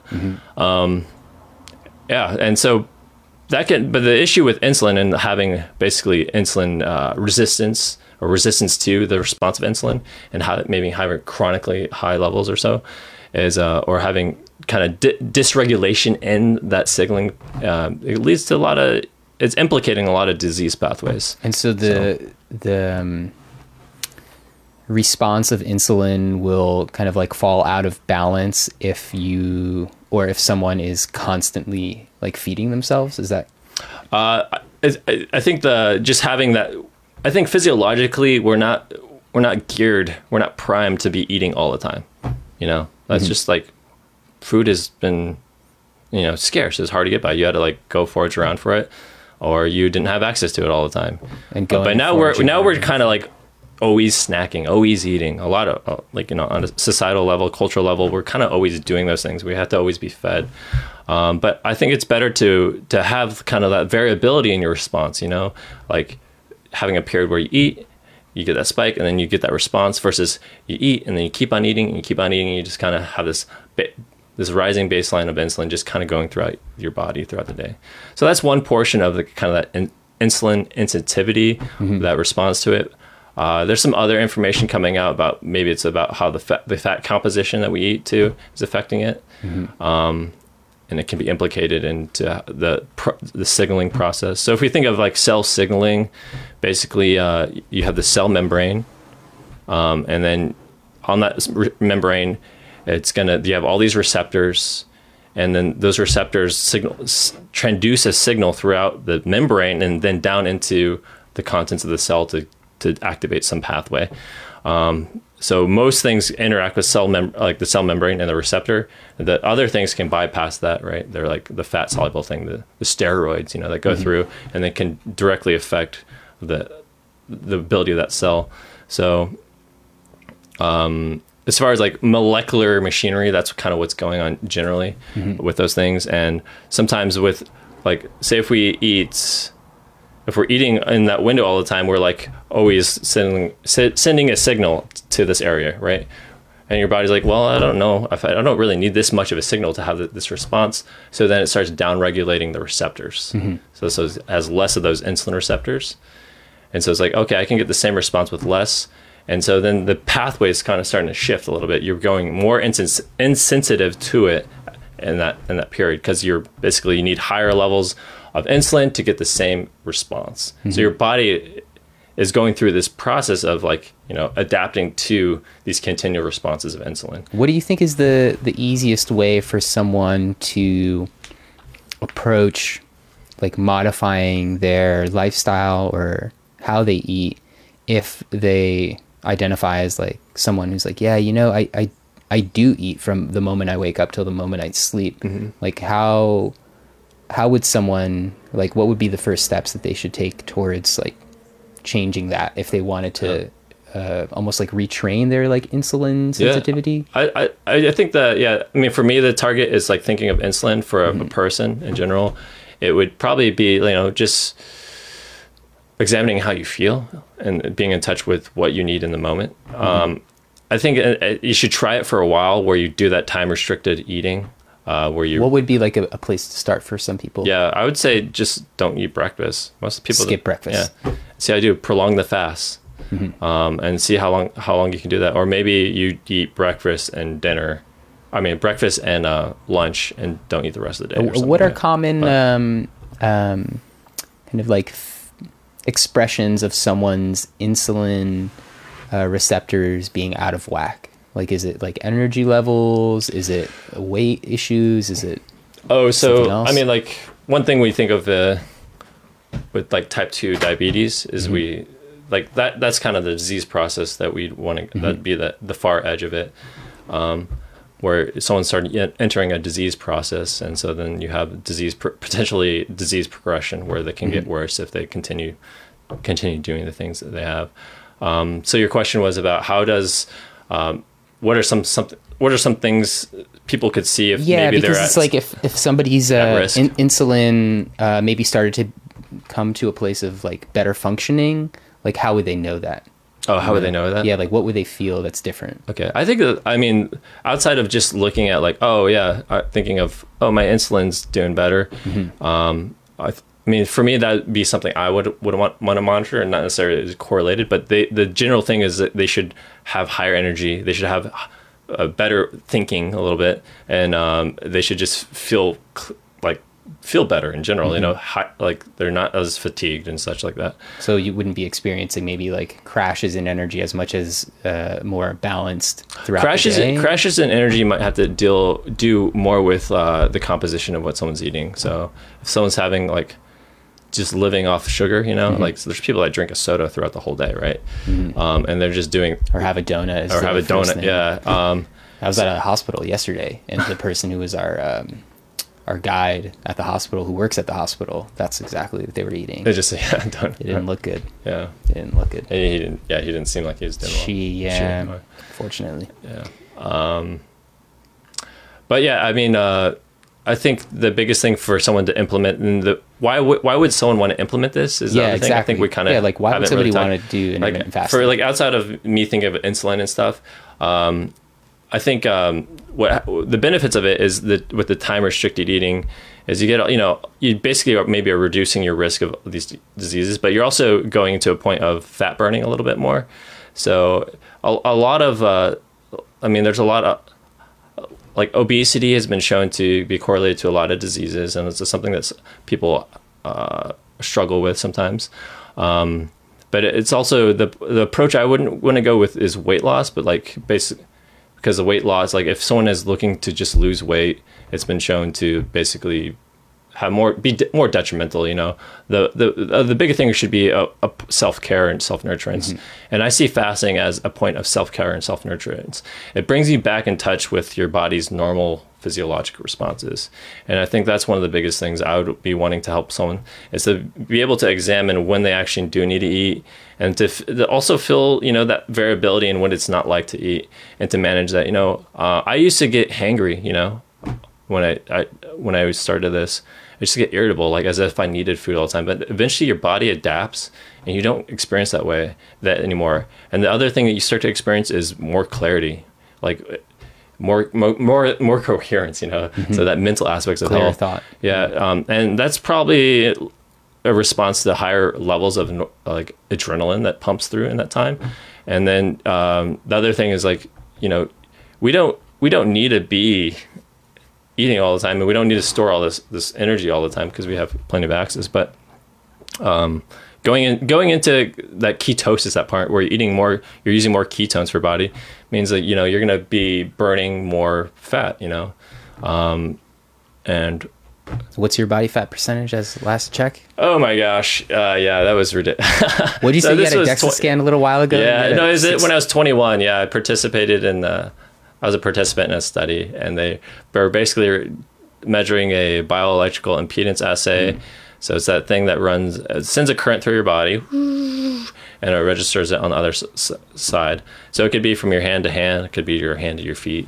Um, but basically, it shows how resistant is that current to going through your body, and so it gets a readout. They put in X amount of current, and they only get back a fraction of X. It gives you an indication of potentially the uh, the insulation that you have, so of uh, of fat. Um, and so they kind of they kind of can extrapolate that data to look at uh, to a standardized equation based off a gold standard of human body composition, which would be is is the DEXA scan right now, and it's a basically an X-ray scan, and they look at your they can look at, at your lean your mass in different compartments, like fat, water, weight, etc. Um, and so then they can give you a percentage. But mine was uh, like at that time six percent, so pretty low. what would you estimate it's at now? Yeah, and I was I, I wasn't actually a I've always been I always skip breakfast a lot of Mm-hmm. part, and maybe that's to deal with it. But I think part of it, the other part is like my family is just skinny. You know, Mm-hmm. We're like well, that's kind of like who we are. I don't think it's possible for me to gain weight. So there's a, another like gain weight easily into a, a large amount. Um, so I think there's that's another thing you know that gets overlooked. There's some people that are more susceptible to yeah, yeah. to gaining weight, and uh, it's likely more of an adaptive response maybe from uh, struggling with food in the past or food insecurity, maybe a generation ago even, Mm-hmm. you know, or um, over evolutionary like even longer lineages where people had to struggle in that way. But um, and so our bodies like over time, you know, adapt across generations too. So And the during the windows when you're not eating, like it's you're not eating food, but maybe like you're drinking water, drinking tea, oh yeah, drinking drink coffee. Yeah, dr- I can. You can drink plenty of uh, plenty of coffee. You know, Yeah. uh, you can drink uh, water and, uh, yeah, I'm, I'm staying hydrated. And in fact, I, I could use a glass of water right now just because Mm-hmm. Yeah, we- all this talking. Let's But- get it. I'll go get you water. Are you sure? Yeah, yeah, Oh, just hang tight. I'll Oh, just yeah. go get it. If you want to just riff, um, you know, maybe a, a nice story about whatever. Be right back. Just water. I'll just doodle here for a little bit. Yeah. maybe let people know um, the next uh, like lecture series. That's Oh yeah, uh, yeah. So at at the circuit, um, we're doing these lecture series, and it's part of this organization I'm part of called Whole Systems Healthcare. And basically, with Whole Systems Healthcare, it's a nonprofit organization, and they have three initiatives: uh, education initiative, a research initiative, and then a clinical initiative. So I'm on that clinical portion, or providing clinical care. A lot of things I do are related to kind of the the fasting is one thing I implement, and fasting specifically in treating type two di- type two diabetes. Um, but uh, yeah, the next lecture series is going to be held. Let's see, it's on the third Thursday of the month, so July some date. I'd have to look in the calendar, awesome. but Um, third Thursday it'll be posted. I want to address like a question that we got from somebody asking. It's related to fasting as well, um, and I don't know if you'd be able to answer this one, but somebody was wondering: Is a 24-hour fast enough time to reset gut biome? And what would any sort of advantages to a 24-hour fast be? Or a, uh, like a two questions actually. Yeah, so we'll go with that benefits. Yeah, Um, and if maybe you could just move it. Oh yeah. Uh, so the t- oh there it is. So the 24 hour fast. Um, so you you're basically entering that point where you're and We're there's two a water compartments. fast. Yeah, water only fasting. Four-hour water fast. You're basically entering that point of you've depleted all your glycogen, and so from an energy standpoint, you're starting to go a lot more into ketosis. This is actually the point where they say you go fully more more fully into ketosis. Um, so basically, you see a drop in the glycogen, and then a rise in your ability to make sugar, and then then a rise in your ability to make to to use your fat storage as as energy. Um, so that's kind of what's going on on that biochemical level. But then the the benefits of it for the gut health and Yeah. resetting. Yeah, I would. So if you do have like, why would you be doing it is the biggest thing. Is like, are, are you? Is it for kind of normal maintenance? Is I I'd, I'd be questioning what's the purpose of it in a way. Um, I think it's just good in general to kind of challenge yourself with a fast and have that variability. But if And it's 24 for- hours is a pretty safe. yeah, but it sounds like this is targeted specifically to like some process that's going on. So I'd be curious about what Mm-hmm. that process is, and um, but um, Yeah, if it's like resetting the gut microbiome, is that what they said? Uh, just Oh, gut biome. I know this biome? person Okay. in particular uh, did just come back from a three month stay in uh, in Thailand. I don't Oh, know okay. Yeah. if they are experiencing any sort of travel bug or Uh, anything yeah, like that. yeah, uh, yeah. There, you got a new visitor um, Yeah. in there. It's it's trying to make a home. Um, it's like a. I know- I think it's an invasive yeah. species. You know, you think of like uh, it's like the. Yeah, and actually another question that was related to that was uh, is uh, an extended fast of like two to three days enough to fix gut flora? And I, I don't think that that's like a, a simple question. Yeah, those are answer. pretty. Those are pretty related Mm-hmm. uh, too. Uh, so, um, I actually did uh, spend a lot of time with kind of like the gastro side of naturopathic medicine, and one of the treatments, one of the big things that were com- was coming up a lot in the last few years is small SIBO, S I B O, small intestinal bacterial overgrowth. So these are kind of like maybe uh, irritable bowel syndrome, you know, like kind of bowels, maybe constipation, So diarrhea, but also maybe a lot of flatulent or a lot of farting, a lot of burping and stuff like that. Uh, fatigue and feeling like it is related to your gastrointestinal system, pretty common. But um, yeah, so some of the treatments were targeted at destroying the the bacteria there, right, and the overgrowth of it, and so and then then replenishing the population. So it's kind of like a you know taking down a home and then building a new one up, trying to build a new one up from uh, different parts, you know, scraps. But um, so one thing I, I with a 24 hour fast is uh, I don't think you're going to really set your biome that much. Uh, when you challenge bacteria to and you don't give them any food, which is kind of what's going to happen a little bit, is uh, and the other thing is depending on where they're situated to, because they actually reside in a kind of normally in a mucilaginous layer um, and your along your intestines. So maybe we should go back to how your body functions a little bit before we describe that. But so you have your your intest your digestive system, and it's actually when you eat something, it's not in your body yet. You have to absorb it to be in your body. So they call that area the lumen, the area in between. Um, and basically, that that lumen, when if it's something, there's food in there, it's not actually in your body yet. So you have to absorb it. And the the one thing is like it's on your outside your body, like your skin here, is you have these protective factors that limit the things that come in contact with the skin.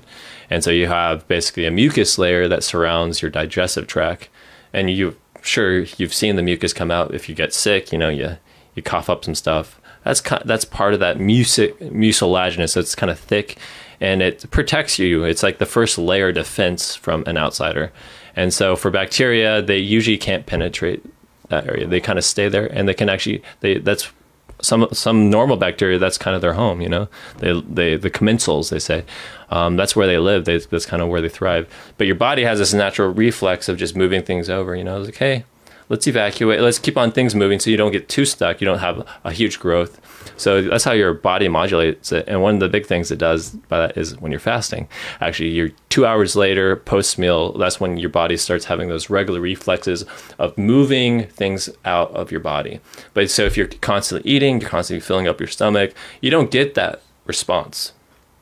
And that's called you can look it up. It's called the migrating motor complex, and it's the basically what happens when your body the body is not doesn't have food in it, and it is a, a peristaltic wave. It's like a wave that goes throughout your body, or a wave that goes through your intestines to flush things out, to keep things moving.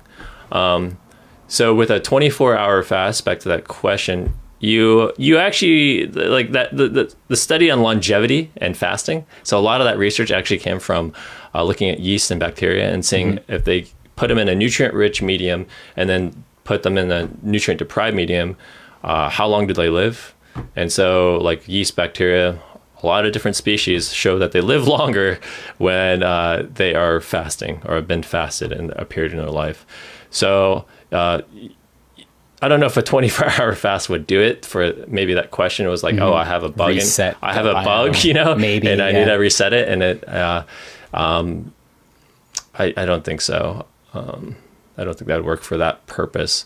Um, but with the the small intestinal bacteria overgrowth thing, that one of the treatments that I was told about at the time was a, a two week water only fast, and that would take that same approach of maybe taking like um, uh, to diminish the population basically mm-hmm. and bring it back to maybe more of a baseline and that's under uh, guided kind of like supervision yeah i think anytime you're engaging in a fast that long you want it to be guided to be supervised especially if you have a health condition um, uh, the other things you want to have cautions with just fasting for a long period of time is to look at your body weight, and there are also some disease conditions that you'd, you'd be like contraindicated. So if someone's malnourished, you know, someone has anorexia would be one.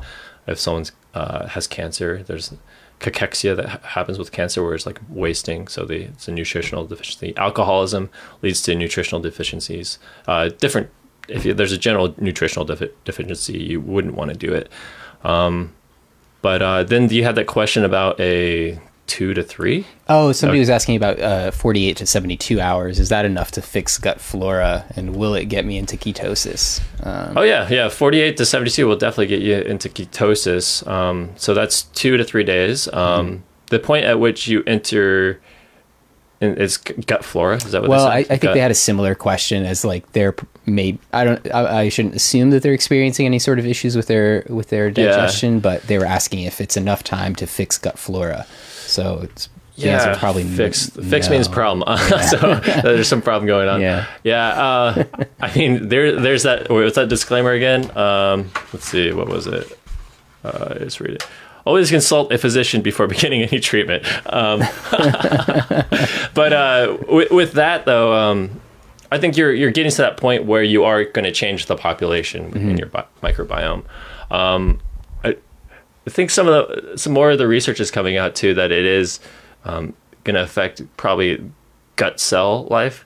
And I think one, one of the I actually was reading a paper on uh, Drosophila, that the fly, and they're showing they did a two days of feeding and five days of fasting, and uh, they saw some changes in the gut health of that of that.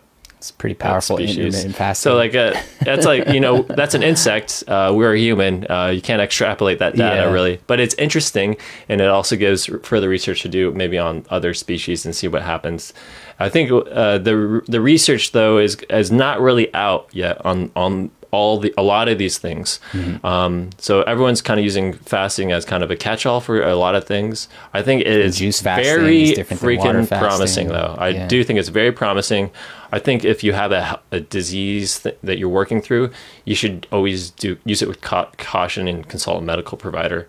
Um, but so a lot of these questions have to do with like uh, I don't want to tell you something that I don't know anything about, but. Mm. I, I mean, you basically you are going to change the population. That's what's going to happen. If you don't have resources to eat something, you, things start dying off. You know, things start going away. Um, so yeah, that'd be my my big take on it. Um, there's the uh, other part too of the, the research with this is looking at autophagy, and we, we talked about mm-hmm. you mentioned it actually at the, did, the lecture. Yeah. You actually brought it up. Yeah. I was like, oh, cool. Uh, autophagy also, people hear that autophagy is probably the cooler way to say it. And actually, i am going to start saying autophagy. Um, but um, and so, what is that for folks unfamiliar? with Yeah, it's basically like your your cell is cell's ability to uh, recycle its organelles, so mm-hmm. its little organs and its body and its own cell body, and to replenish them. And a lot of it has to do with recycling your big the big factory of energy in the cell called the mitochondria, and so uh, it, it helps basically make that cell more effective in doing what it's going to do. Um, potentially, it can also resolve defunctive cells. So, like they've actually there's been research showing that. Um, so uh, fasting helps to promote yeah. those processes. Yeah those processes um, so senescence old cells you know? We, th- we think of old age these days and it's like oh you're kind of slower you're not doing things as well you're not moving as well. That doesn't have to necessarily be old age but that's kind of like the stigma of old age a little bit of ageism. Um, so similarly if we take that kind of that's that stereotype and think of the cells that kind of they're, they're not functioning as high as a level they possibly could. Um, and it maybe has to do with what we see in old age le- much later. So, but you can improve the functioning of that cell. And so some of the research is promising, um, is very promising in showing that it might actually uh, help the body get rid of certain things that aren't helpful in it. Like in Alzheimer's, there's this thing called amyloid pla- plaques that build up. One of the big things with Alzheimer's is like people one of the big correlations is they show that people have disrupted sleep patterns, and during the night, your brain is kind of acting like a sponge. There's this re- there's a study on these rats, and basically they were looking at the amyloid plaques and were kind of disrupting sleep, and then also had uh, rats that slept well. So basically, they are showing that the sleep patterns affected the amount of amyloid plaque that was resided in the, the neurons. And so your body is able to fl- get rid of that plaque through sleep, but also um, the another mechanism of getting rid of kind of those things that are in your cells is autophagy. And your, body's able to basically recycle those things. So that's why perhaps we see things, uh, we see this, uh, the same mechanism in exercise uh, it's called exercise induced autophagy. And we see very similar things where our body adapts to these things. This is how our body's responding physiologically. This is how our cells, in particular, are responding. And they are able to basically improve the functioning of things. So that's why you maybe have improved cognitive performance. You have better people like think, thinking ability with people that exercise more. Um, so you see those kind of health benefits get translated on a cellular level, and that's the explanation for. That's part of the explanation for it. Um, lots of benefits. Yeah, yeah. I yeah, mean, lots of research. So, I mean, like a lot of the research is always looking for the molecular mechanism and understanding of it, mm-hmm. and that's all. It's really helpful, you know. Um, but also, it oftentimes like kind of preaches to like an idea, like things that we know we should already do, but we just need research to tell us that we should do them. You know, like it's like okay, I need I need this to tell me why I should do something. It's yeah. like uh, there's also that feeling aspect of it. It's like oh, you know is there something wrong in my life? Like we're a little out of touch of the feelings, you know, I think, or our, our experience of life. And we get caught up in the stresses of it too. So it's help, hard to analyze it. But um, I think if you, you, you, really came back into to touch with the, the body and listening to what it's saying, it'd probably tell you, hey, uh, this see this uh, this this was a little flame here, but now it, when a disease process happens, it's like oh, uh, you have a fire here in your body, and you need to we need to stamp it out, kind of thing. So uh, these me- messages we get are a lot of like the mm-hmm. smoke signals, you know, the smoke and the. Uh, if we can smell the smoke and listen to it, then oftentimes we can do things ahead of time to help potentially avoid it. Um, health promotion though is not always like is not the end all. You know, mm-hmm. uh, some things just happen. So um, I think I was reading this recent study studies like health promotion. Uh, even if you're doing all these health promotion things, it only accounts for maybe 25% of the risk of involved in uh, of decreasing, you know, disease progression. Um, so it's not the whole thing, you know. There's all yeah. these other things, and that was from um, a Linda Bacon Health at Every Size thing, as specifically talking about health promotion for uh, obesity and kind of the the, lo- the lo- loss of weight surrounding that that happens. So definitely link to that in the show notes. Um, Lee, lots of really good practical um, perspective and advice. Um, really appreciate you taking the time to share your wisdoms. Oh yeah. Um, for anybody who wants to learn more or is maybe curious and actually like, um, you know, finding out if there's a way that you could help them, uh, what's the best way to to maybe like follow you across the internet and social, but also to get in touch with you if anybody does have any uh, concerns they'd you know. Oh yeah. Um, well, thanks for asking me about that. Um, thanks for having me here too. This is wonderful. Uh, talked we talk a lot about. Uh, I think I always start with a little bit of philosophy because that's kind of where I go. and a lot then, of good uh, nuggets. Yeah, and then, uh, uh, but yeah, you could reach me at um, my website, Medicinal Narrative. So uh, Dot com. Dot com. Yeah, medicinalnarrative.com. And then I have like a link to about who I am as a practitioner, what I do. Some of the big things I, I, I am aiming to treat are type fasting with type 2 di- diabetes. So taking a nutritional and a fasting approach to treating type 2 diabetes. Um, and then also climber performance is another big one I'm working on. But I also provide like kind of holistic primary care. So if you are looking for just a practitioner to help you like work on all any health promotion things you want in your life, but also a practitioner that is able to diagnose a potential disease condition that you are concerned that you might have. Um, that's kind of where I'm at. So those three areas are the, my focus, and you can find information on my website about that, medicinalnarrative.com. And then uh, I also work. I'm contracted at a clinic called Whole Systems Healthcare, super awesome nonprofit clinic and that's where I do my practice at. That's in Portland, Oregon. yeah, well? Portland, Oregon. It's in the downtown area, uh, 1020 Southwest Taylor Street or so. It's actually pretty close to a cool organization called Outside In. I don't know. oh, yeah, yeah, yeah, yeah. Yeah, I, I think I've done a video project for them uh, a um, while back. And then the medical, it's in the medical arts building, so you see uh, some uh, imagery of Hippocrates on the the facade of the building and stuff. Beautiful. So, yeah. Awesome. Dr. Lee Poe, thank you so much for taking the time to be here today and uh, looking forward to catching you at the circuit another time soon. Oh, yeah. awesome. Thanks again, man.